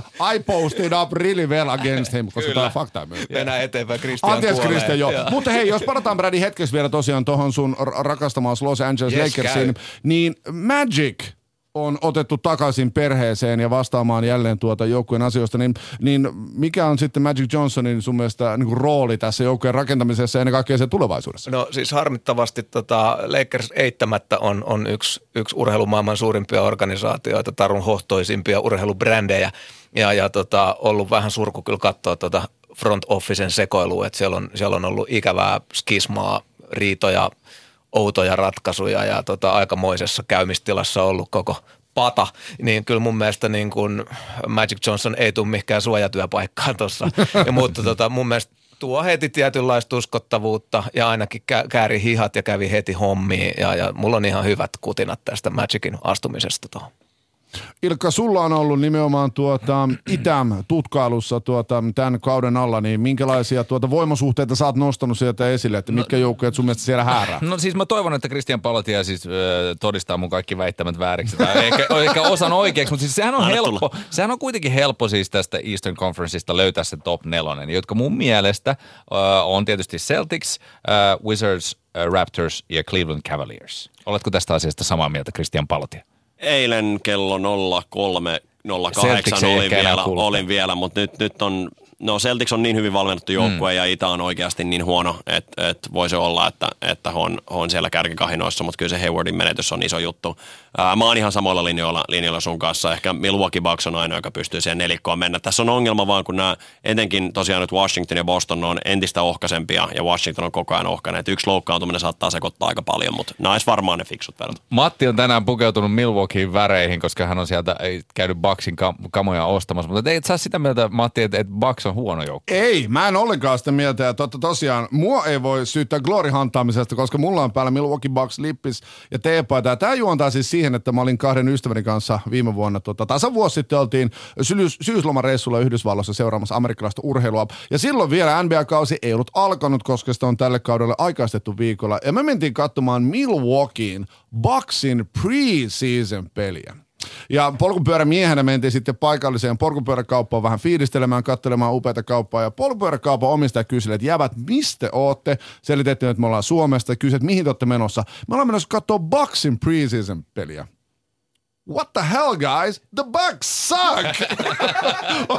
oli, oli tämän jäbän hyvin vilpitön reaktio, johon me vaan revettiin ja todettiin, että hei jäbät, ne li- liput maksaa 10 taalaa ja, ja kalja varmaan kylmää. Sen hän ymmärsi kyllä, mutta siis mitä? Buckshan oli pudotuspeleissä ja niin kuin aivan sensaatiomainen ylisuoriutuja viime kaudella, niin tuota, Christian Palotie, pidä nyt pieni puheenvuoro mun Mil- Milwaukee Bucksin puolesta. Nimenomaan, nimenomaan. Tota, älykkäät ihmiset mun mielestä analystit piti kyllä Baksia viime vuonna ennen kautta hyvänä, mutta, mutta tota, siis niillä on aika uskomaton antropometrinen hirmu nimeltä Jannis Antetokounmpo. Hienosti Hienosti lausuttu. Ile ei osannut. Mä yritin koko päivän, tämän takia mä en ole selostaja. Sano vielä kerran Sano vielä. Jannis Antetokounmpo. Hienoa. Mutta Koska mä olin enemmänkin se Jannis, kum. Juuri näin. Tota, siellä on oikeasti aika, aika huikea jengi. Ja Tämä kyseinen herra, niin kuten Kevin Durantkin mainitsi, niin saattaa olla liigan paras pelaaja muutaman vuoden kuluttua. Niin mm.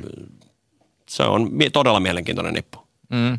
Ja siis monet äh, tota, viisaammat on sanonut, että, että, että muistatteko te sen hetken, kun Golden State Warriors ei vielä voittanut kaikkia otteluita. Se oli se, se niin kuin tulokas jengi, josta, josta povattiin paljon, niin että Milwaukee Bucks olisi niin kuin top viidentenä Eastern Conferenceissa tällä hetkellä. Mutta meneekö nyt kuitenkin niin, että Milwaukee Bucks on parempi joukkue tällä hetkellä kuin Boston Celtics?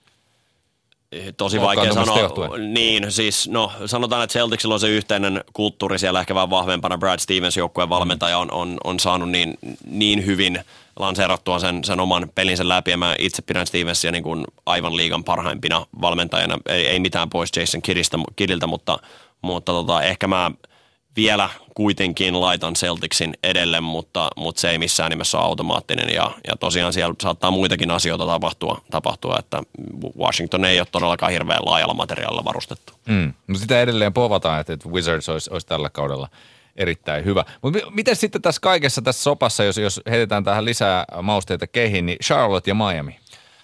Molemmat varmaan pudotuspeleissä. Charlottella on tällainen, anteeksi kielenkäyttöni, uh, mutta uh, syöpä nimeltä Dwight Howard, joka on liikkunut, liikkunut joukkueesta toiseen tuhoamassa organisaatiota organisaatioiden jälkeen, niin hänen lisäys, vaikka Howard johdatti Orlando Magicin käytännössä yksin 2009 finaaleihin ja ei ollut kaukana, että se sarja olisi venynyt vähän pidemmäksikin, niin aivan e, toinen pelaaja on nykyisin ja, ja joka ikinen paikka, mistä hän lähtee, niin joukkuetoverit iloitsevat, että vihdoinkin päästiin siitä eroon ja riippuu, että kuinka paljon tuhoa hän oikeasti saa aikaiseksi. Tämä kuulostaa aika omituiselta. Siis, miten tämä on mahdollista, että yksi mies voi vaikuttaa no, joukkueeseen? Hän, Millaisia hän, asioita li, hänestä sitten liikkuu, että hän hajottaa näitä organisaatioita? Mitä no, hän on siis, tehnyt?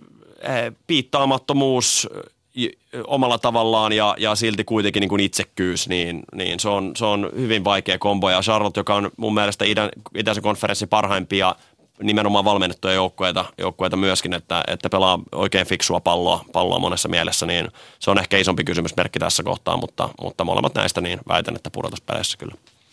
Brady viisaat asiantuntijat tosiaan rapakon takana antaa lännestä Los Angeles Lakersille kolmen prosentin mahdollisuuden päästä pudotuspeleihin. Niin kuinka toiveikas sä oot tosiaan tästä sun rakkaasta joukkueesta ja heidän tulevasta kaudesta? No se on monen asian summa. Näyttää siltä, että me, me saatiin suurin, suurin ryöstösaalis draftissa, että Kyle Kuzma on ollut ilmiömäinen preseasonilla ja, ja, ja tota, GM on hädässä ja hakkaa päätä seinään, että miten me annettiin tuon jätkän lipsua ohi, ohi omien sormien ja tota, taidettiin saada kultakimpale siinä. Pystyykö se Lonso nyt johtamaan tota joukkoa? Pysyykö jengi, jengi terveenä ja muuta? Siellä on tosi hyviä junnui, mutta on myös mun mielestä isoja ongelmakohtia, mitä mä nyt ehkä olla pelaajakohtaisesti tässä ruotimaan. Mutta tuntuu siltä, että ne haluaa pelata coachille.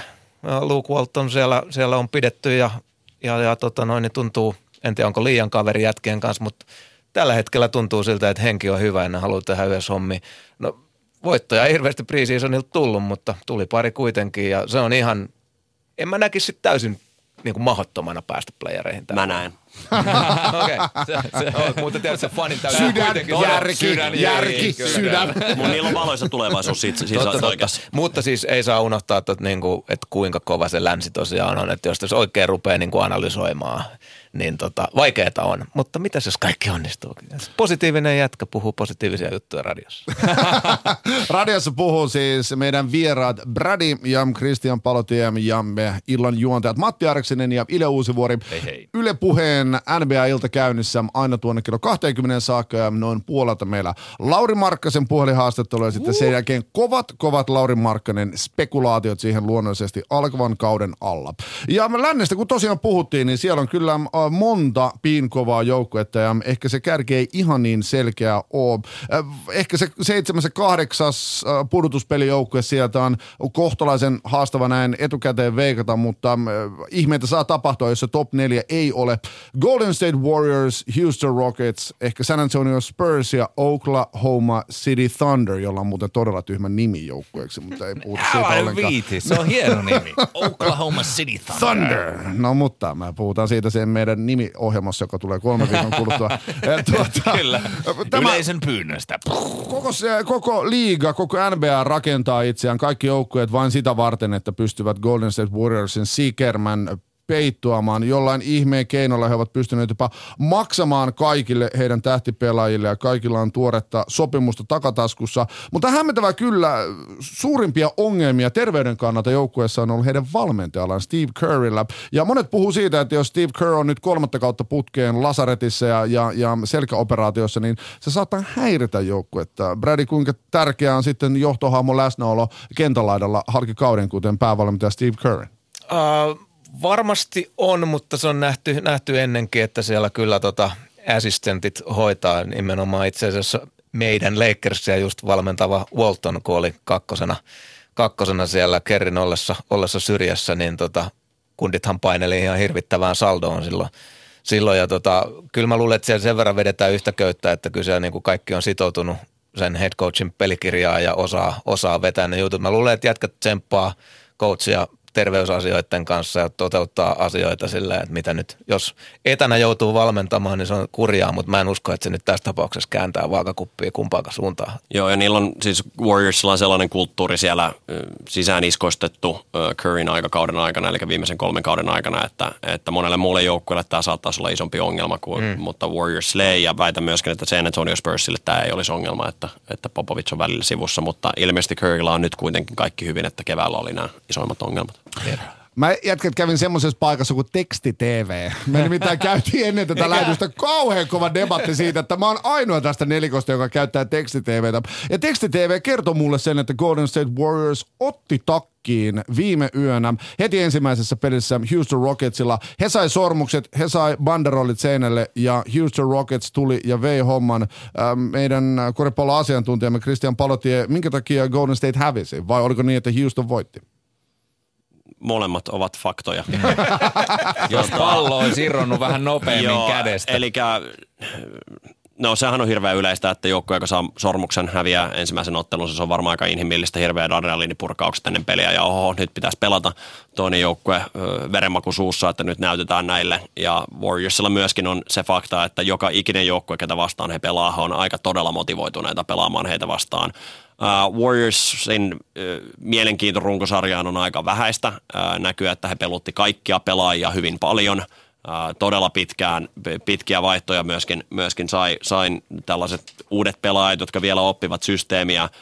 Kyse on prosessista. Jos eilen olisi pitänyt oikeasti ottelu voittaa, niin kyllä mä uskon, että Warriors sen pelin lopulta sitten kairannut. Ei mitään Houstonilta pois ja siinä alettiin nähdä vähän mm. viitteitäkin, että miten Chris Paul ja Harden pystyy kahdestaan pelaamaan. Houston tulee olemaan hyvä joukkue. Se, joo, mutta on, onko siis, no mitä sitten Oklahoma City Thunder vaikka verrattuna Golden Stateen, niin pystyykö Westbrook, Melo, Paul George ja Steven Adams centerinä niin haastamaan Golden State Warriors? Onko, onko siinä tarpeeksi voimaa, että näin tapahtuisi?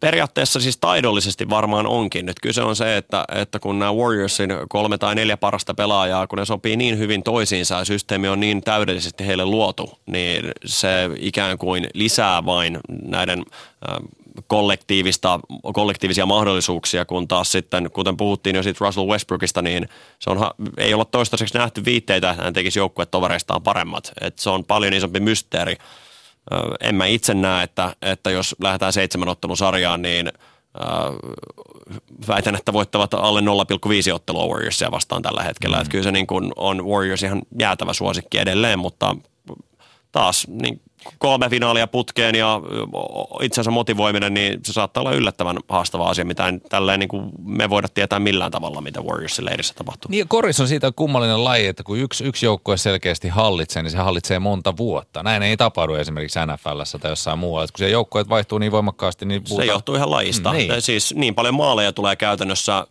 koripallossa verrattuna muihin lajeihin, että se on vähemmän ja vähemmän chagasta kiinni, mm. että kuka sen ottelun voittaa ja kuka paljon otteluita voittaa, mitä enemmän pelejä vielä on. Ja sitten vuorostaan tosiaan jääkiekossa ja etenkin NFLssä, niin se on huomattavasti enemmän kolikoheittoa. Että no mutta missä vaiheessa teidän mielestä niin, niin tällä hetkellä Golden State Warriors on? Ollaanko me siinä tilanteessa, että, että se olisi jo hiipumassa vai onko se vasta nousemassa? Millaisella syklillä me voidaan olettaa, että esimerkiksi Houston tai Oklahoma City Thunder tai joku muu joukkue nousee ohi? Mä en usko, että Oklahoma City Thunder tai Houston ehkä välttämättä nousee, mutta no mikä nousee? sitten kun sieltä saattaa, emme voida tietää mm. tätä, mitä tapahtuu tulevaisuudessa, mutta veikkauksia voidaan antaa, niin Minnesota ja Philadelphia voi olla sellaisia joukkoja, jotka on viiden, kuuden vuoden päästä todella hyviä. Niillä saattaa olla mahdollisuus, mutta se on vaikea sanoa, siis nämä dynastiat loppuu yllättävän nopeasti aina. Se on historia todistanut ja mun mielestä tämä on selkeästi kaikkien aikojen lahjakkain joukko, mitä on ikinä kasattu. Ne on kaikki nuoria. Ei pitäisi olla syytä, että he ei voittaisi neljä tai viittä vuotta peräkkäin jopa. Se on mahdoton sanoa, mutta tai siis näin se olisi helppo sanoa tässä kohtaa, mutta se mitä ihmisen pääsisällä tapahtuu, niin sitä on hyvin vaikea lähteä veikkaamaan ja arvioimaan. Mm. Mutta vaikea on nähdä, että kukaan niitä muutamaan vuoteen kyllä sieltä työntää pois. Ilesen tietää, mä vaihdan suosikkijoukkueita ne useammin kuin kalsareita. Kyllä, siis sulla on, varmasti, sulla on ihan varmasti oh. Milwaukee Bucksin paidan alla, se on Lakers paita. Ei, ne periaatteessa siellä pitäisi olla San Antonio Spurs niin, paita, olla, koska joo. mä oon siellä tuota nuoruudessa käynyt niiden matseja katsomassa. Ja edelleen, edelleen David Robinsonin kanssa läpsinyt yläfemmat mun vasemmalla kädellä. Mutta tota, en tietenkään, se haisee pahalle näyttää hyvältä. Mutta tota, San Antonio Spurs, mielenkiintoinen joukkue, ollut tuota historiallisessa putkessa purtuspeleissä, jotenkin tuntuu olevan aina aina ihan sairaan kova, mutta kuten tosi monella joukkueella, niin aika vähän ikä painaa. Ja kuten jo mainittu, Manu, Ginobili on 40-vuotias setämies ja edelleen sai sopimuksen paperiin. Niin tuota... Mä saan käyttää hänen pelipaitaa. Sä saa hienosti. Minä myös, hurraa. Yes. Manu pelipaita ostoksille. Niin tuota, minkälaisena Brady sä näet San Antonio Spursin tulevalla kaudella? Koetko, että tällä tota, puolisetä sikermällä on mitä mahdollisuuksia lännessä? Ihan ehdottomasti on mun mielestä, että, että vaikka kilpakumppani siinä lännessä onkin, niin niin tota, kyllä se on mun mielestä maaginen organisaatio. Mä kunnioitan tosi paljon ja, ja dikkaan. Ja Popovic siellä, siellä tota, mä fanitan häntä hahmona suuresti ja tota, hieno koripallon velho ja, ja sitten tota, pakko sanoa, että mua jotenkin lämmittää aina tosi paljon silloin, kun setämiehet onnistuu. en tiedä, en tiedä johtuuko se jotenkin tästä meidän tilanteesta. Omasta, omasta roolista tota, Suomi hip-hop-kentällä, mutta aina jos kokemus, kokemus rokkaa, niin se on hienoa. Ja tota, mun mielestä Spurs on niitä joukkoja, joita ikinä ei voi jättää pois keskustelusta. Ja Spurs on ei ainoastaan koripallon, vaan koko urheilusfäärin parhaiten hoidettu organisaatio. Se on organisaatio numero yksi, mistä ihan muutkin lajit ottavat mallia kerta toisensa jälkeen. Siellä ei koskaan vuoda mitään tämmöisiä treidihuhuja, ei koskaan tule mitään, tai tosi harvoin tulee mitään kränä juttua. Lamarcus Aldridgein tilanne oli viime kaudella ensimmäinen moneen moneen vuoteen. Mm. Ää, ja tosiaan tietoa ei vuoda, kun taas niin kuin kaikki treidihuhuja tulee muista joukkueista. Heiltä ei vaan tuu ja aivan ylivoimasti hoidettu organisaatio ja pelaajakehityksen kannalta mieletön. Vanhoin roolipelaaja messissä, mutta joukkueen paras pelaaja Kawhi Leonard ei ole parhaassa iässä vielä missään nimessä. Ja hän saattaa olla LeBronin jälkeen toiseksi paras pelaaja, Kevin Durant ehkä jossain siinä, mm. siinä mutta tämä on, nämä on kolme mm. parasta pelaajaa ja tällä hetkellä. puolustuksessa myös. Kyllä. Ja mikä pitää ottaa nyt näin populaarikulttuurin näkökulmasta huomioon, on Greg Popovicin erittäin voimakas puheenvuoro näihin viime aikoina, varsinkin NFL-jalkapallosta levinneisiin ilmiöihin, että pelaajat polvistuvat kansallishymnin aikana. Osoittaakseen solidaarisuutta ja Greg Popovic piti erittäin voimakkaan puheenvuoron inhimillisyyden puolesta ja kritisoi kyllä valtion johtoa, niin Brady, kuinka tärkeänä näet tämmöisen ulostulon kuitenkin aika pidettyvältä, aika tiukalta valmentajalta, mitä Greg Popovic San Antonio on? Joo, siis vaikea haastateltava ja, ja tota, itse asiassa ne on musta aika haasta, niin kuin viihdyttäviä aina, kun Popovic jotain sanoo, mutta niin kuin, äh, näytti esimerkiksi mulle, mä en niin ole kuitenkaan Spurssiin perehtynyt, et, mutta tota, inhimillisyyttä ja, ja, ja fanitan entistä enemmän häntä hahmona noiden ulostulojen jälkeen ja tota, todella älykäs ja mun mielestä pidettävä vanha herra. Et, et, et, kyllä, tämä on ollut todella erikoista katsoa, kuinka, kuinka tota, suuren profiilin urheilutähdet ja muut on, on tullut tota, esiin kriittisesti tätä nykyistä valtionjohtoa kohtaan. Musta se on oikeastaan tosi hieno juttu. No jätkät, kyllä tässä nyt pitää tiukasti tarkastella sit realiteetteja myös. Et jos me ollaan sellaisessa tilanteessa ensi vuoden puolella, missä Cleveland Cavaliers ja Golden State Warriors taistelee finaaleissa. Oletetaan, että näin tapahtuisi. Näin ei tietenkään välttämättä käy. Mutta jos näin tapahtuisi, niin onko Cleveland Cavaliersilla tällä kaudella? Siellä on kuitenkin siis sellainen tilanne, että jos ne laittaa vaikka Isaiah Thomasin pelirakennuspaikalle, siellä on Derek Rose penkillä odottamassa vuoroa. Et siellä on aika hyvä rosteri, mutta pystyykö Cavaliers sillä rosterilla haastamaan Golden State Warriors? Suurimmat haastajat, mä väitän, tulee läntisestä konferenssista. Äh, Clevelandista tuli absoluuttisesti huonompi joukkue siinä vaiheessa, kun Dwayne Wade tuli sinne, mikä kuulostaa aika, aika omi, omituiselta, mutta ihan sen takia, että he, sekä hän että Derrick Rose vie tilaa LeBron Jamesilta. James tarvitsee niin paljon tilaa kuin mahdollista, kun hänen pelinsä menee koko ajan enemmän lähemmäksi ja lähemmäksi. Korjaa, vaikka hän on hyvä heittäjä ja kehittynyt hyväksi heittäjäksi viime vuosina, niin kun Rose ja Wade ei osaa heittää kaaren takaa, niin heistä voidaan auttaa LeBronin Et se, on, se on se suoraan sanoen se suurin ongelma. Lebronin onneksi se itä on niin huono, etenkin, etenkin kun Hayward putosi sieltä, että se marssiminen finaaliin on jälleen kerran ää, ei nyt automaattista, mutta, mutta aika hyvin taputeltu se tie valmiiksi, niin ää, en näe, että, että tervettä Warriorsia vastaan heillä on mahdollisuus, mutta loukkaantumiset taas saattaa muuttaa tosi paljon kaikkea. Mut- tai ne voi tehdä vielä pelaajakaupan. Mutta onko sulla selitystä siihen Christian Palot ja minkä takia sitten Rose ja noin muut on hankittu tähän joukkueeseen, jos niistä ei ole mitään hyötyä LeBron Jamesille? Valitettavasti äh, LeBron on vähän oman äh, itsensä uhri siinä mielessä, että hän, hän haluaa hän on niin isossa roolissa siellä ja selvästi, että hän saa juuri ne pelaajat, ketä hän sinne haluaa. Ja hän enemmänkin ottaa niitä omia äijiään ikään kuin sinne. Ja to, valitettavasti hänen kannaltaan niin se viime vuoden rosteri oli hänelle huomattavasti sopivampi kuin tämän vuoden rosteri. Eli oma posse mukaan, hinnalla millä hyvänsä. Mm, Sä Niin, kuulostaa... Brady tietää. Kyllä. Yksityislentokoneeseen, Niin, no. räppielämä. Kokki kohkoon lahtipussa lähtee keikolle. Mennessä. Onko tämä just tällaista? Brad? Joo, joo, kyllä posse pitää ottaa. Aivan mahtavaa. No Ile, ketä sä oot nyt sijoittamassa sieltä sun puolelta, eli tuolta maagisesta idästä nyt? Saat sä sieltä kahdeksaa joukkoa pudotuspeleihin niin kuin No ollenkaan? kun mä mietin just silleen, kun mä saan seitsemän. Mun mielestä Celtics, Wizards, Raptors, Cavaliers, Bucks, they don't suck. The Bucks suck! Man, they don't suck. Charlotte, Miami, mutta kuka siellä on se kahdeksas? Jos Joel Embiid on kunnossa, niin Philadelphia 76ers. Se olisi hienoa. Sä et Se laittaisi. Pistonsia tähän joukkueeseen, mistä, tai joukkoon, mistä. Ää, on, on mahdollisuus, ja eritoten jos Embiid ei ole, ei ole kunnossa tai Charlottessa Howard tekee, tekee liikaa tuhoja ja ehtii tekemään, on, on mahdollinen, mutta ei se Pistonsin joukkue ole, ole hyvä. Joku tykkää Howardista. Brady, minkä takia sun mielestä olisi makeeta, että 76 olisi, olisi pudotuspeleissä? Mä oon jotenkin aina sympannut niitä. Jostain Charles Barklin rynnimisistä lähtien. Mä jotenkin, sitten tietysti hip-hop-miehenä niin Allen Iverson teki niin suuren vaikutuksen ja muutoksen. Se niin kuin oli se kaveri, joka todella viime käden runttasi sen niin hip-hop-kulttuurin NBA sisään. Se räppiura näin. ei niin hyvä. No ei, ei, tota, ei, ei lähetä sinne, Ei. mutta tota, mä oon aina tuntenut vahvaa sympatiaa, niin suuri urheilukaupunki. Mä kannatan intohimoisesti Flyersia ja tota, kaikke, kaikelle filadelfialaiselle urheilulle hyvää. Että tota, eh, olisi tosi hieno, että on pitkän pitkän rypemisen jälkeen, niin 76ers saisi palkinnon. Mulla on pieni Lahti-tarina tähän, joka liittyy tuota, kuuluisiin Lahden Hemohes MM-kisoihin. Ja, ja Saitko pataan? en sentään. Ei se sit oo ei, kunnolla. ei, ei, ei.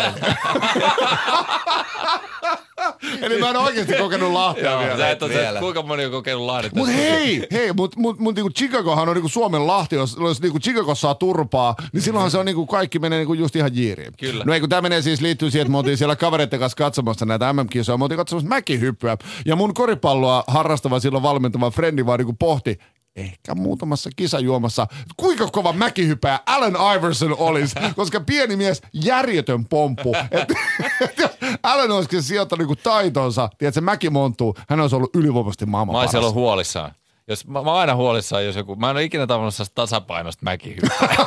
Sellainen, joka olisi, jos, si, si, niinku, jolla olisi paljon frendejä ja ystäviä ympärillä kannustamassa. No eikö se Allen Iverson nyt ollut kuitenkin, tämä on aika monen tuulivirta, hän no, on, on, täydellinen. Hänellä tietysti elämässä meni vähän huonosti sen koripallouran jälkeen, niin kuin dokumentista on, on saatu nähdä. Mm. No lännessä tilanne, jos ei nyt selkeämpi, niin siellä nyt ainakin erittäin paljon kovempaa vääntöä ehkä kuin idässä. Ja, ja tuota, jos sieltä nyt pitää lähteä kaivamaan sitä kahdeksaan tästä 15, niin siellä olisi Golden State, Houston, San Antonio, Oklahoma City.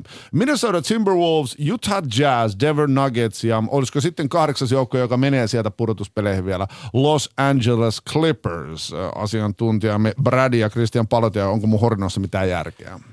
Meessä Kristian tähän.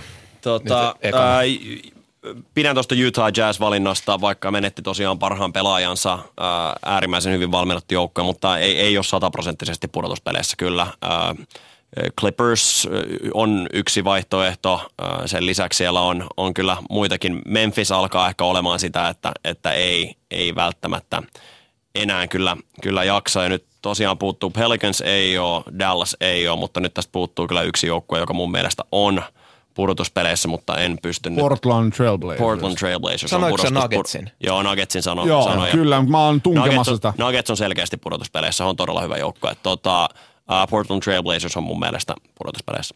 Mun suuret sympatiat kyllä sykkii Dallasiin, koska Dirk Nowitzki on mun ikäinen mies ja hän sai vielä paperit pelata. Hänellä tulee 20 kausi täyteen.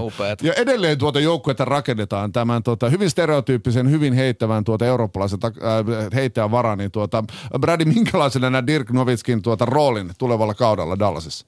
No järkyttävän iso edelleenkin. Mä symppaan kyllä kans Dirkkiä tosi paljon ja, ja, ja tota, mutta nyt mä en ole ihan, ihan itse asiassa edes kartalla, että miltä, miltä se Dallasin rosteri tällä hetkellä näyttää. Siellä on todella lupaava, lupaava juniori Dennis Smith Jr., niin, joka joo, varattiin, totta, varattiin totta. Markkasen jälkeen itse asiassa. Moni pitää niin kuin, no Kuzma on yhde- y- yhdessä mielessä niin sanottu stiili siinä draftissa, mutta tää oli, tää Dennis Smith Jr. on tässä Rookie of the Year-keskustelussa ihan kärkikandidaatteja. Joo, ja de- general managerit on sanonut, että hän olisi niin kuin t- tänä vuonna kolmantena tässä tota, rookies, tota, Rookie of the Year. Se on muuten kohtuullisen urheilullinen poika, että jos katsotte pelejä, kun katsotte, niin kattokaa Dennis Smith Jr. Siellä on Ben Simmons Philadelphiasta ennen häntä ja Lonzo Ball. Olis, olisiko hän hyvä mäkihyppääjä? Ja siellä tosiaan myös Rick Carlisle, joka mun mielestä siis Popovicin ja Brad Stevensin ohella on, on top kolme valmentaja tuossa, sarjassa. Paljon on coacheja kehunut tässä, että en ole vielä yhtään haukkunut, mutta... mutta Hauku. Ei, ei, no antakaa semmoinen, ketä kannattaa, mutta tota, Brad, äh, siis anteeksi, Rick Carlisle on, on erinomainen valmentaja, saa siitä joukkueesta kaiken irti, mutta Dallas ehkä haluaa salaa olla tilanteessa, että ne saisi hyvän varausvuoron ensi vuonna. Pystyt sä Christian Palotien valmentajana katsomaan koripalloa analyyttisesti vai tuut sä hulluksi, että miksi tämä valmentaja nyt tekee näin tai miksi tämä pelottaa näin? Onko niinku valmentajaura pilannut sut koripalloa? Ää, itse asiassa päinvastoin, että, että silloin kun mä luulin tietäväni enemmän kuin mitä mä oikeasti ehkä tiesin siinä kohtaa, niin silloin just nimenomaan runkosarjapelissä saattoi ihmetellä, että miksi peluttaa näin, kun tämä olisi oikea tie voittoon. Ja nyt tekisin mieli käydä antamassa litsari menneisyyden itselleen, koska, koska kyse on prosessista runkosarjan aikana. Ei se ole se yhden ottelun tulos, vaan kyse on siitä, että mikä on sun identiteetti, missä sä voit olla parhaimmillaan keväällä.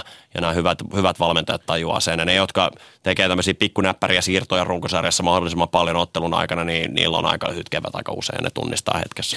Christian Palotia, sä tuossa vähän aikaa sitten sanoit, että sun mielestä Cleveland Cavaliers ei ole paras joukkue haastamaan Golden State Warriors. Jos sä saisit valita yhden joukkueen, mikä joukkue olisi finaalissa Golden Statea vastaan haastamassa sitä joukkuetta oikeasti? 96 Bulls ei saa. Sano se! Siis, siis, no, joo, no siis fi, finaaleissa niin kyllähän se on Cleveland, mutta, Totta. mutta tai uskoisin vahvasti näin, ellei Hayward tee ihme parantumista ja on, on sitten Celticsilla ehkä mahdollisuus, mutta kovin haastaja mä väitän, että tulee San Antoniosta edelleen. Joku saattaa sanoa Houston, joku saattaa, joku saattaa sanoa Oklahoma City, mm. hyviä vastauksia, mutta mä väitän, että San Antonio on, se on paperilla ainoa joukkue, joka on kyennyt toistuvasti olemaan ongelma Golden Stateille. Jos ei Kawhi Leonard olisi loukkaantunut tässä Sapat Julian tempauksen jälkeen, niin se olisi voinut olla aivan toinen sarja. Johti ottelua yli 20. Hyvin mahdollista ja todennäköistä, että Warriors olisi se sarja voittanut, mutta heillä on ainoa, jolla on track recordi siihen, että me pystytään haastamaan noin. Yle puheella NBLtä käynnissä vielä puolisen tuntia aina kello 20 saakka. Matti Järksinen, Ile Uusivuori, Brady ja Christian Palotie teidän kanssa ja vielä puoli tuntia. Ja tuossa kolme varttia sitten meillä oli puhelimen päässä AJ Sipilä, Yle Urheilun toimittaja, joka on paikan päällä Torontossa, jossa Chicago Bulls kohtaa Toronto Raptorsin kauden avauksessa torstaina 19.10. perjantaamuna Suomen aikaa. Jos kaikki menee hienosti, niin AJ Sipilä on saanut uunituoreet kommentit Lauri Markkaselta huomisaamuun mennessä. Ja meillä on nyt Lauri Markkasen puhelinhaastattelu, mutta sitä ennen mulla on ratkaisu potentiaaliseen Lauri Markkasen ongelmaan, mikä on hänen nimi, joka tuottaa varmasti kevyitä vaikeuksia. Se jo kerran saatiin joukkojen pelipaitaan todella väärin. Lauri Markkanen taipuu jotenkin, mutta jos hän olisikin amerikkalaisittain Larry Dollary, markka, dol, dollary, Larry Dollary. Wow! Miksei? American Larry? American Larry Dollary. Hyvä tsemppi seuraava tilanne. Christian Palotia ei osta. Christian Palotti on poistunut keskuudesta. Me mietitään kolmistaan tästä kerran Se on 20 se lattialuukku, mikä toimitaan Joo, hienosti. joo. Ja hän häpynyt paikalta. Mutta äh, NBA Ilta ylpeänä esittää Markkasen haastattelu noin puolentoista viikon takaa, jolloin mä laitoin kehoa likoon ja mä suoritin haastattelun sunnuntaamuna aikaisin. Matti siis polki polkupyörällä sunnuntai-aamuna kello 6.30 haastattelemaan treeneistä juuri tullutta Lauri Markkasta. Siellä oli siis äh, Chicagossa ilta silloin, kun tätä haastattelua tehtiin. Ja tota, ei päästy valitettavasti keskustelemaan tästä Chicago Bullsin äh, Ylepuheen urheiluiltaa. Linjan toisessa päässä meillä on viime kevään seitsemäntenä NBA-liigaan varattu Amerikan Lahdessa Chicago Bulls edustava Lauri Markkanen. Lauri, Susijingin pelasi todella vahvat EM-kotikisat. Miten sun hyvä henkilökohtainen menestys on vaikuttanut sun alkavaan NBA-kauteen? No joo, totta kai aloitettiin hyviä. Turnaus ensinnäkin loppu vähän liian aikaisin, mutta kyllä se henkilökohtaisesti mulle antoi itseluottamusta tulevaan kauteen, että miesten arvokisoissa pystyi pelaamaan, niin tuntuu, että just itseluottamus kohdalla. No tota, suomalaista korisväkeäkin harmitti kovasti, että kisat jäi niin lyhyen ja kieli siitä, että Suomessa on kupli, kuplimassa aikamoinen koripallobuumi, niin kuinka paljon sua lämmittää, että sä oot ollut nyt osana rakentamassa aika suurta koripallointoa täällä Suomessa?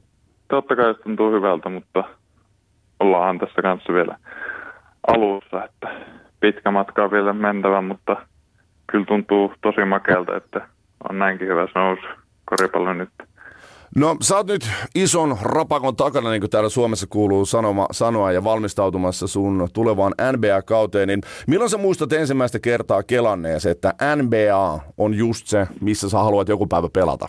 Ihan pikkupoikana muistan, että kun kokonaan pelaili, niin silloinhan sitä tuli ajateltua ekan kerran.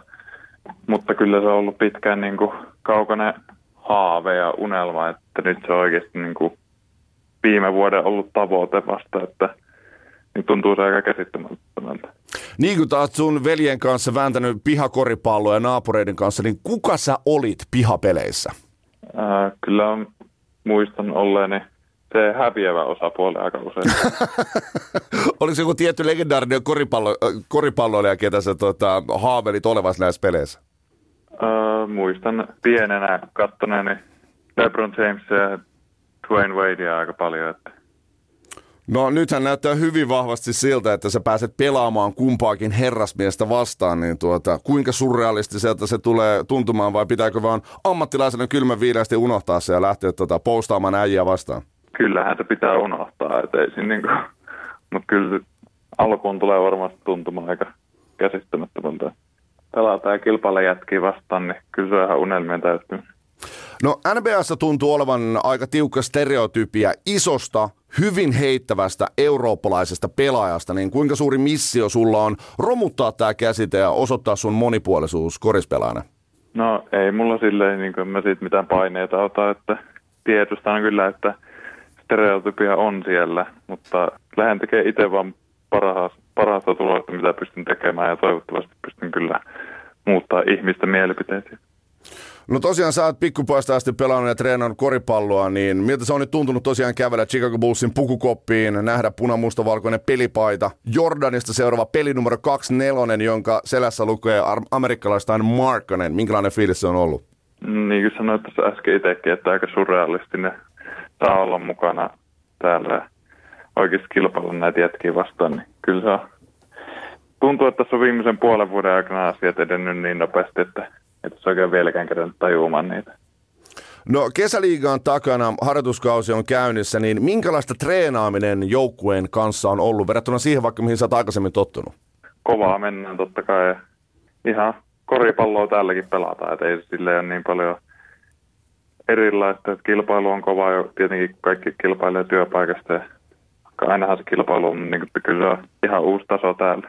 No minkälainen joukkue on tulevan kauden Chicago Bulls, jota säkin tuut edustamaan? Meillä on kyllä tosi nuoria, niin kuin lahjakas porukka, että ollaan kyllä näytetty tässä harjoituspeleissäkin jo, että pystytään kyllä pelaamaan ja joukkue kyllä tulee hyvin toimeen. Kyllä niin kuin yhtenäinen porukka pitäisi näkyä. No, jos sä voisit kuvitella etukäteen sulle mahdollisimman hyvän kauden, niin minkälainen se olisi tulokaskautena NBS? Minkälaisiin minuuttimääriin tai pistesaldoihin saisit tyytyväinen?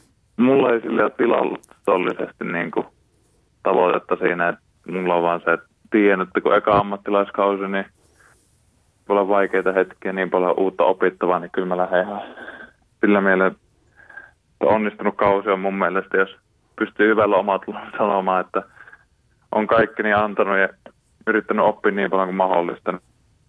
Kyllä se on hyvä, että mä niin kuin murehtimassa mun henkilökohtaisista tilastoista ollenkaan. No NBA-kausi runkosarjalta jo pelkästään 82 ottelua, niin tuota, miten tämmöiseen peliruljansseen pystyy valmistautumaan? alkukaudestahan me ollaan tehty kovia treenejä just sitä varten, että ollaan kunnossa, mutta kyllähän se tulee olemaan vaikeaa henkisesti ja fyysisesti, että kyllä niin kuin vanhemmat kaverit joukkueessa on auttanut jo nyt, että miten kaikista selviää, että kaikkea ei ole hirveästi muuhun. Se on nyt oma työ siitä niin kuin, ei voi tinkiä, että kyllä pitää kropasta pitää huolta.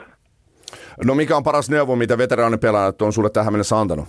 No siis ensinkin esimerkin kautta vaan kaikki just, että miten paljon ylimääräistä palautumista pitää jokaisen yksittäisen treenin jälkeen tehdä, että on valmis seuraavaan.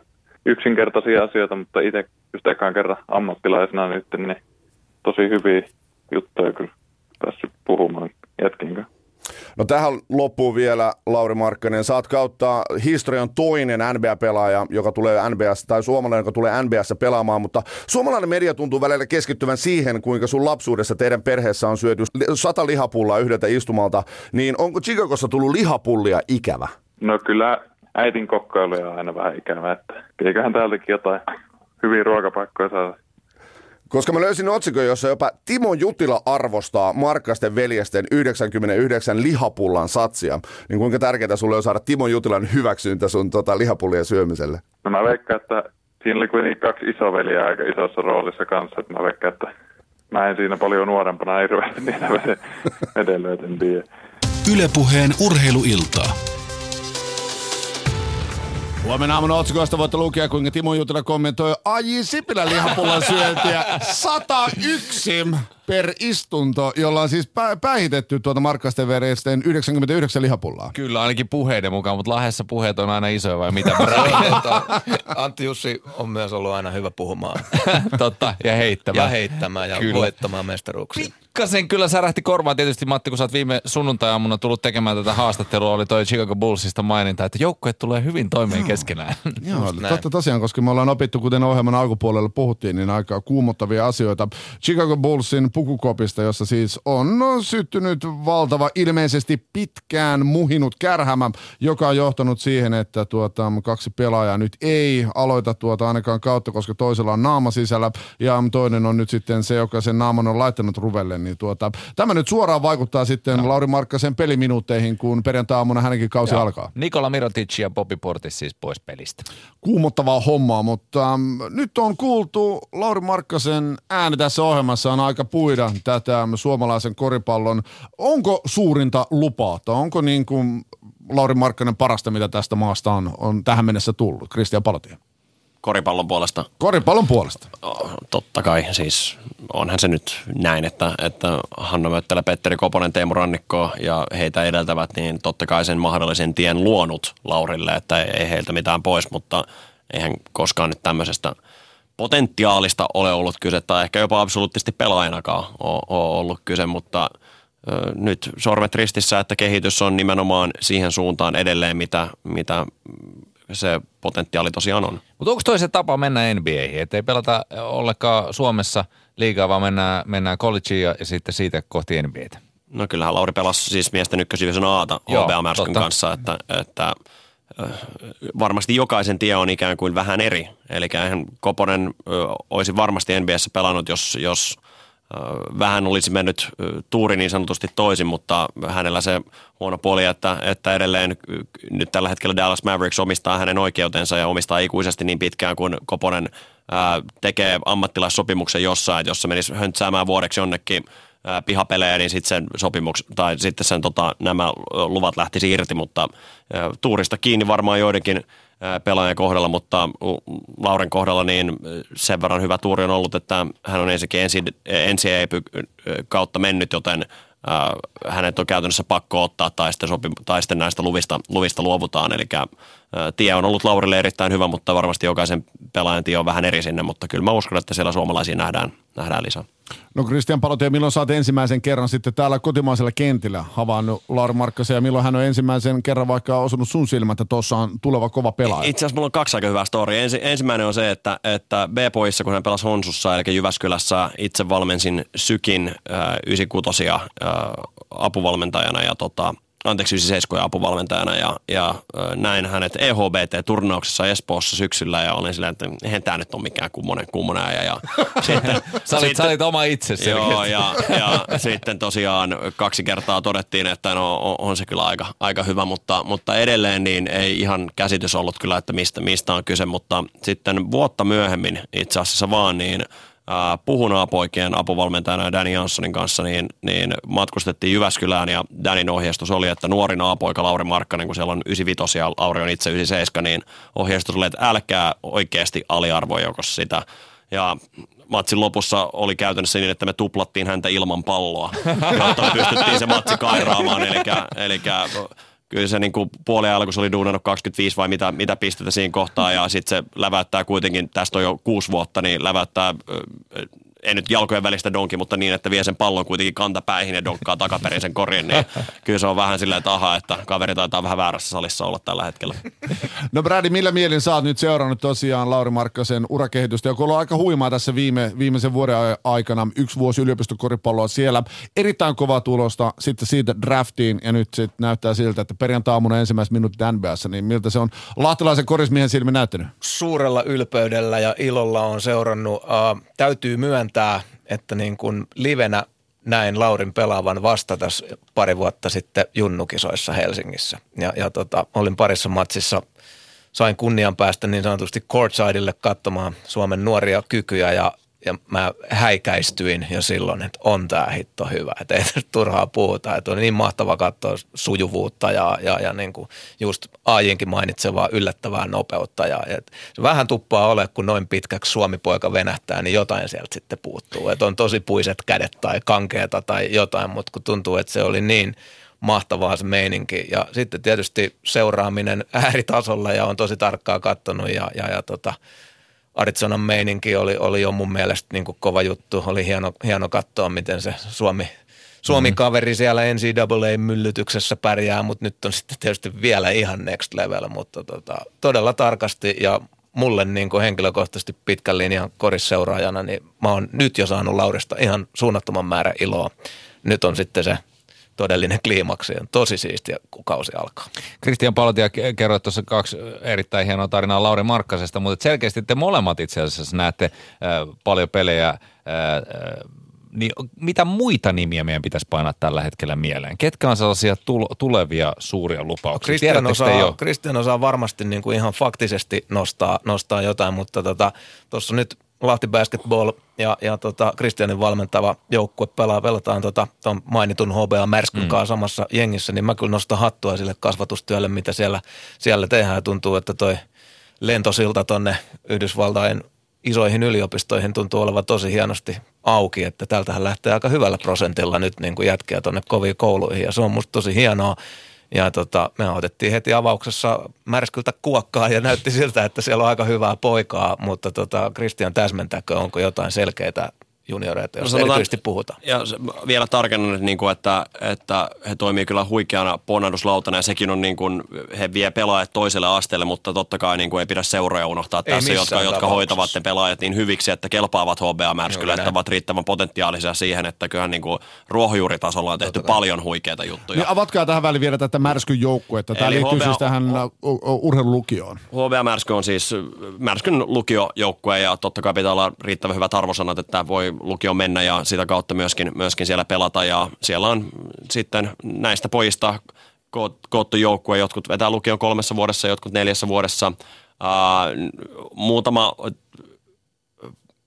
muutama pelaaja on tullut niin kuin heti lukiouran alussa ja muutama tullut ehkä tokana vuonna tai nyt kolmantena vuonna tuli, tuli yksi poika täksi, täksi vuodeksi, mutta uh, Kyseessä on kuitenkin, vaikka kaikilla on, niillä pelaajilla on jo kansainvälistä kokemusta Euroopan mestaruuskisoista oman, oman ikäluokkansa, niin kyseessä on kuitenkin niin nuoria poikia tässä vaiheessa, että mä en ehkä tässä formaatissa mm. halua nyt niin kuin mm. nimiä, nimiä huutaa, koska niin keskeneräinen projekti on käynnissä. Heillä on todella monella mahdollisuus, mutta mun mielestä se on epäreilua tässä kohtaa lähteä nostamaan yhtä pelaajaa toisen yläpuolelle. Onko Hanno Möttölä vielä siellä peräsimmässä tässä joukkueessa? Ei, Antti Koskelainen on siellä päävalmentajana. Hanno Möttölä on ollut siinä mukana ja on edelleen mukana ja äärimmäisen tärkeässä roolissa nimenomaan totta kai pelaajakehityksen kannalta ja hänellä on sellainen kokemus myöskin ammattilaisuudesta, että hän on niin kuin äärimmäisen tärkeä varmasti siinä, että häneltä pitäisi kysyä niin kuin miten päivittäin se jaottelu menee, mutta, mutta totta kai nämä kontaktit NCAAihin on, on, on siellä, siellä olemassa, mutta tämä kaksikko on tehnyt erittäin hyvää, hyvää työtä toistaiseksi ja se millaiset marjat me poimitaan, niin sehän jää nähtäväksi, että, mm. että tai me, mutta Suomen maajoukkue mm. siis kymmenen vuoden säteellä, niin tässähän todellakin nähdään, että, että se, siitä sen jälkeen, että millainen projekti on ollut. No mutta jos miettii sitä tilannetta, että me oltiin pihapeleissä heittelemässä korista ja fiilisteltiin, että vitsi jonain päivänä NBAihin, mutta sitten joku sanoi, niin, mutta ei, ei suomalaisena pääse NBAihin. Että onhan tämä hyvin erilainen maailma, missä me eletään tällä hetkellä Hanno Möttölän ja, ja Lauri Markkasen takia. Ja siis eihän kukaan muu lukio tai Yhdysvalloissa mikään AAU-joukkue tai mikä tahansa muu, ei millään ole niin, niin hyvää prosenttia saada pelaajia NCAA ykkösdivisiona kouluun niin kuin HBA Märskylä. He on niin kuin maailman paras tässä mm. tällä hetkellä. Miettikää sitä. Niin, että se, on, se on siis aika... Siis niin, miettikää sitä. Siis Hiljaa me miettimään, tekemään radiota.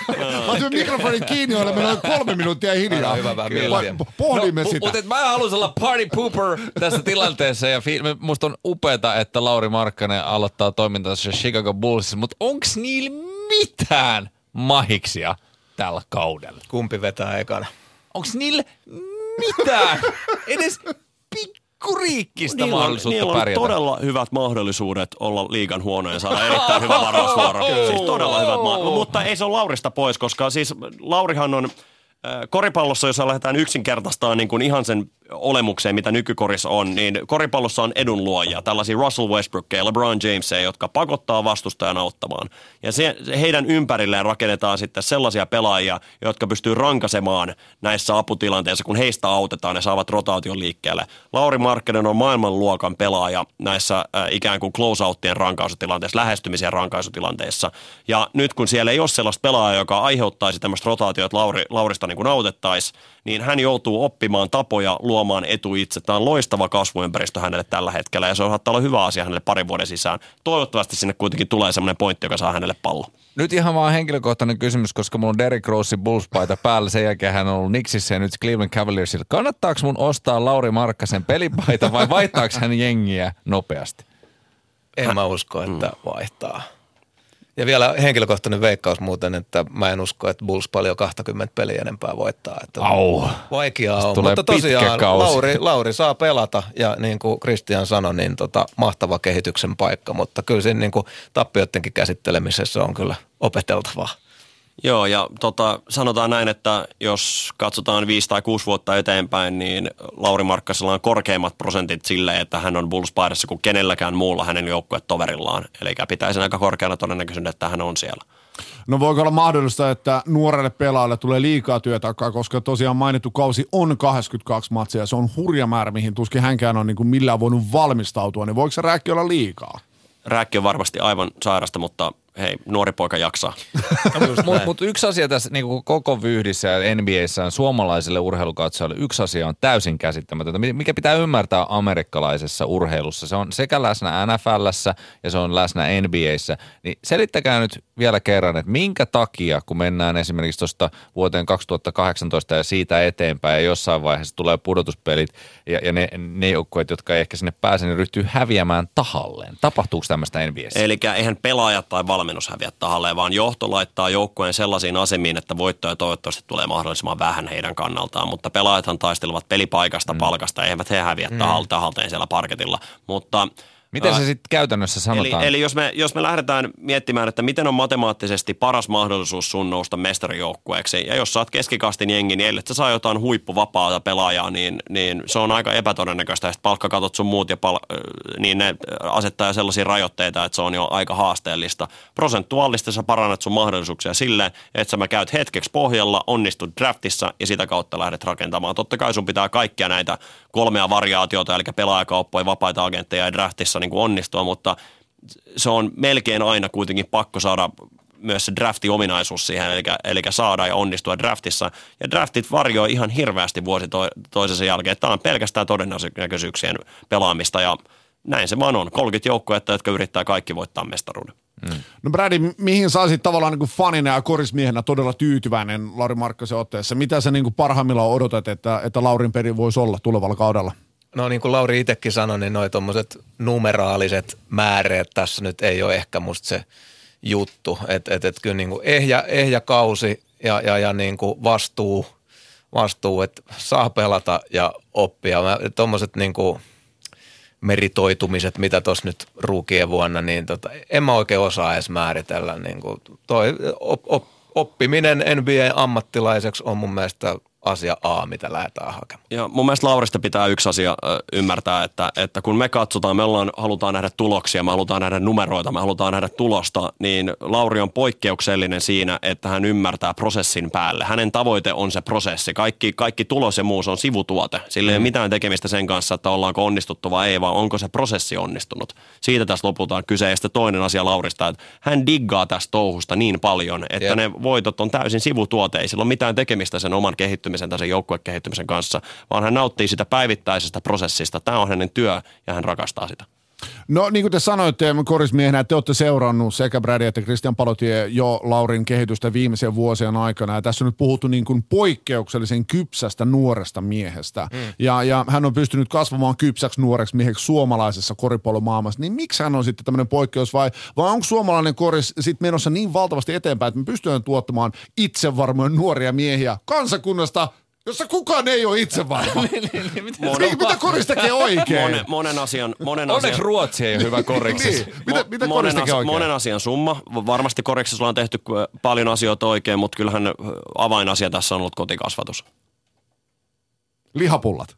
Lihapullat. Tästä lihapullat. tultiin niihin. Joo, mä itse asiassa- urheilija vanhempaa. Niin, aivan näin. Joo, joo. Ja, ja, ja hänen äitinsä on haastattelussa sanonut, että, että älä yritä olla lapsellesi valmentaja, vaan tu, ja tuki, tukija. Eli tota, että valmentajat on erikseen. Sen takia meillä on Christian Paloti.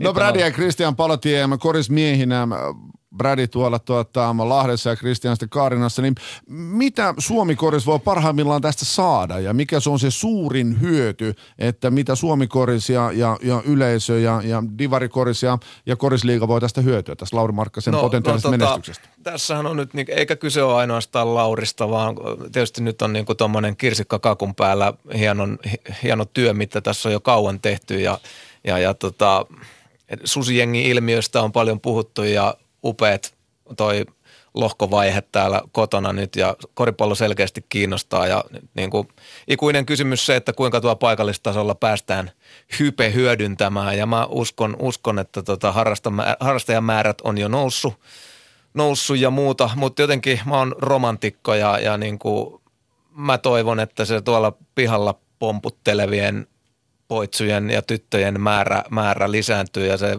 kato kun meitsi on Markkanen, niin, niin tota, että se, se, se, tuottaa mulle suurta iloa, niin kuin, että, että muistan kun Saksassa tuli aikamoinen piikki, kun Dirk meni, meni läpi, niin kyllä mä luulen, että toi, nyt ollaan kuitenkin siellä ylimmällä ja kirkkaammalla tasolla, voit laittaa oman maan jätkän julisteen nuori koripalloilija seinälle, niin pakkohan sen on poikia paljonkin. Siis nimenomaan just näin. Mehän, me taas, mutta siis Suomihan poimii marjat oikeastaan tästä kaikesta niin parinkymmenen vuoden päästä, että se harrastajamäärä, mikä lähtee nyt valtavaan nousuun, niin, niin nyt se on sen jälkeen ikään kuin meidän valmentajien ja koripallopiirin homma totta kai saada sieltä, sieltä niitä hyviä pelaajia lisää, mutta tämä nimenomaan näkyy, näkyy vasta sitten silloin. Jos puhutaan nyt sitten näistä peleistä, kun huo, tai siis ensi yönä pelataan jälleen, niin, niin tota, mitkä pelit te nostaisitte yli muiden? Täällä on tietysti Christian Palotia tällainen vaihtoehto, että täällä olisi Minnesota Timberwolves vastaan San Antonio Spurs. Valitsisitko itse sen katsottavaksi ensi yön peleistä? Kaivon tästä nyt nopeasti nämä matsit esiin, niin onhan se ihan ylivoimainen ykkönen, eli 4.30 tulee se. Uh, Herätyskellot soimaan. Terve vaan. Mulla hoitaa lapset nämä hommat. Joo. Ja, no, var, varmaan se on se, se on se ykkösottelu kyllä huomiselta, että jos joku matsi pitää valita, niin Utah Jazz, Denver Nuggets voi sitten olla siinä sivussa. Jos NBA League Pass löytyy, niin voi surffailla niiden kahden välillä, mitä, mutta joo. No mutta se Milwaukee Bucks vastaan Boston Celtics? Niin, no mikä The Bucks don't siis, suck, Matti. Itse asiassa sitä Jannisin touhuumista on kyllä tosi hieno katsoa ja, ja tota noin, niin miksei. Ja, ja nyt sitten toi tietysti tragedian siivittämänä vielä, että miltä se Celtics nyt sitten näyttää. Niin, niin tota, kuitenkin yksi näistä puhutuimpia joukkueita, niin, niin tota, kyllä kai Celticsin meininkiä haluaisi katsoa. Mutta hyvin kyllä Christian valkkas noin matsit. Itse tota, on niin tykästynyt tuohon Nuggetsin nuoreen eurocentteriin tota, Jokiciin, että hänen taituruutta on hieno, hieno katsoa, että tuo Nuggets Jazz voisi olla ihan, ihan senkin takia meikäläiselle, että katsoisi Jokicia. Tietysti Air Canada Centerissä Chicago Bulls vastaan Toronto Raptors. Niin Brady, meinaatko pilata tuota perjantai-aamuisia ja katsoa suorana lähetyksenä tämän tuota Lauri Markkasen debyytin? No puhelin on tänään pirissy ystävien taholta sille, että jonkunnäköistä kisastudioa olisi Lahden suunnalla tiedossa, että, Ai että vitsi. kyllä sitä varmaan joutuu katsomaan. Siellä saa Kiitos. sen autenttisen lahtikokemuksen. Sotainen, kiitos, tullaan mielellään. Kiitos kutsusta, Brady. Joo, kiitos. Mä tota, Joo, varataan, varataan tarpeeksi lihamukeja. Kiitos, kuulostaa hyvältä. Ja lihapullia ennen kaikkea. Christian Palotie, selostatko tämän Lauri Markkasen debyytin? Joo, se on itse asiassa nyt tämän NBA, tai tämän kauden mun, mun debyyttiottelu, että, että kyllä Wow. perjantai aamuna. Minkälaiset odotukset sulla on ja minkälainen sä odotat, sun fiilis tulee olla juontaa kuitenkin tätä tai selostaa tätä hyvinkin historiallista koripalloottelua suomalaisen koriksen kannalta? Ihan niin kuin Lauri sanoi, että kun hän, hänetään vapa, hänet jätetään vapaaksi, niin kyllä hän heittää, niin kyllä mä aion heittää. Mites, mites Christian Pautia, kun sä oot vähän tuollainen stoalainen persona, niin aiotko, aiotko herkistyä kuitenkin vähän? Mä itken. Minäkin itken. Miten meidän laulu? Ei. Myönnä nyt. Ää, Mä just mietin, että, että pitäisikö olla joku live-fiidi sinne koppiin vai, vai miten tämä, mutta ihan varmasti onhan se nyt huikea hetki, Niin totta kai. Wow, hyvä. Mahtavaa. Ja perjantai-aamuna se tosiaan tapahtuu. Lauri Markkanen aloittaa tuota NBA-uransa erikoisissa asetelmissa, niin kuin tämän NBA-illan aikana on todettu. Tässä vaiheessa mä haluan ensinnäkin Petrille äh, kommentoida tänne Twitteriin, joka kommentoi näin, voi pers silmä. Se NBA-ilta Yle Puhe meni nyt sit aika pahasti ohi. Tuleeks Arena? Totta kai Petri tulee. Ei hätää, tätä voi kuunnella Areenassa myöhemmin, Areenasta myöhemmin. Tämä on hyvä, hyvä tapa ennen kuin aloittaa esimerkiksi NBA-otteluiden katsomisen, niin kuuntelette tämän, niin tiedätte suurin piirtein missä, missä mennään. Ja kiitos myös kaikista muista Twitter-viesteistä, mitä olette tämän lähetyksen aikana lähettäneet. Brady, onko se nyt tylsästi se Golden State ja Cleveland finaalissa, jos näin, niin onko se tylsä ase vai onko se ihan ok? No ei toisaalta niin kuin, musta noiden dynastioidenkin seuraaminen ja, ja, ja, arvostaminen, kun ne on vielä kasassa, niin on musta ihan makeeta. E, niin kuin, mulla on ollut tapana ystäväpiirin kanssa valvoa finaalit. Meillä on läpi yön kisastudioita ja odotan sitä tulevaa kevättä ja niitä, niitä tota, punasilmäisiä sessioita. Älkää ymmärtäkö väärin, joutuu valvomisesta. Voisitko puhua munkin vaimolle, että tota- tästä tämä onnistuu? niin miettii, niin vaikka Lakers sydän suurena sykkii, niin suurella innolla ja mielenkiinnolla mä näet katon. Et mä, mä en ole yhtään pätkää kyynikkoa ja en haluaisi sanoa, että NBAn seuraamista tylsäksi, vaikka nyt on noin selkeät asetelmat näihin mestarisuosikkeihin. Ei No- tämä tylsää ole, hyvänen aika. Nauttikaa niistä mm. joukkueista. Warriorsin kaltaista jengiä ei nähdä ehkä ihan hetkeen. Vaikka se on kuinka tylsä tai harmittava, että Durant sinne lähti jonkun mielestä, niin tämä on koripalloa niin absoluuttisella huipputasolla, niin ne tekee asioita, mitä kukaan muu joukkue ei pysty tekemään. No Christian Palotie, kuinka yllättynyt sä olisit, jos Golden State ei olisi toinen finaalijoukkue? Totta kai olisin yllättynyt, mutta se vaatisi jotain loukkaantumista, että ei se, ei se muuten, muuten tule tapahtumaan, he ovat siellä. Kymmenen vuoden kuluttua me puhutaan niistä kulta-aikakausista, jolloin Golden State Warriors hallitsi ja nyt se on Milwaukee Bucks. Niin ollut sitä backs don't suck, man. Lyhyet kommentit vielä, Brady, kuinka pitkään uran Lauri Markkanen tulee NBAssa pelaamaan? Tekeekö Dirkiti 20 vuotta? Toivottavasti. Toivottavasti. Miksei? En mä mitenkään näe sitäkään mahdottomana. Christian Palotie, näetkö hänen, hänelle pitkää uraa vai mikä on sun projekti? Koputin juuri pöytää ja, tota, ja siis ei, kuten Brady sanoi, ei mitään syytä, että ei. Toivotaan kaikkea parasta, kaikki mahdollisuudet siihen on. Hyvät vieraamme, Brady ja Christian Palotie, te kohtaatte parkitilla melkein toisenne tuota, eri rooleissa. Onko ensi viikolla nyt sitten Lahden ja Uran tuota, matsi toisenne vastaan? Viikon päästä sunnuntaina saattaa suurhallissa Kyllä, tervetuloa Joo, vaan. menkää kahteen. No niin, mä toivon, että pystytte vielä tämän illan jälkeen heittämään yläfemmat myös siellä parketilla. Niin Tietenkin tuota, pystytään. Aivan loistavaa. Hei Matti, on ollut mahtavaa vetää näitä urheiluja. Nää on ollut todella mahtavaa. Ja kiitos kaikille, jotka olette toivonut näitä lisää. Me tullaan äh, toiveesta uudelleen, jos haluat. Me tullaan- se isäilta on. Se on tullut, joo, joo. Isä, isä, on tra- joo, joo, se, se niinku isä, isätraumat käsitellään kahden viikon kuluttua. Trauma-illassa. Se ei kaksi tuntia ei riitä. Ei, siinä on varattu itse asiassa neljä tuntia. Hyvää, laadukasta aikaa käyttää tätä. Ää, rakkaat suomalaiset urheiluystävät, koripalloystävät, ää, Lauri Markkanen aloittaa sensaatiomaisen NBA-kautensa parin yön kuluttua. Tehkää niin kuin Brady, valvovaa, si- val- val- valvokaa silmät punaisina ja nauttikaa suomalaisesta koripallosta. Kiitos kaikille.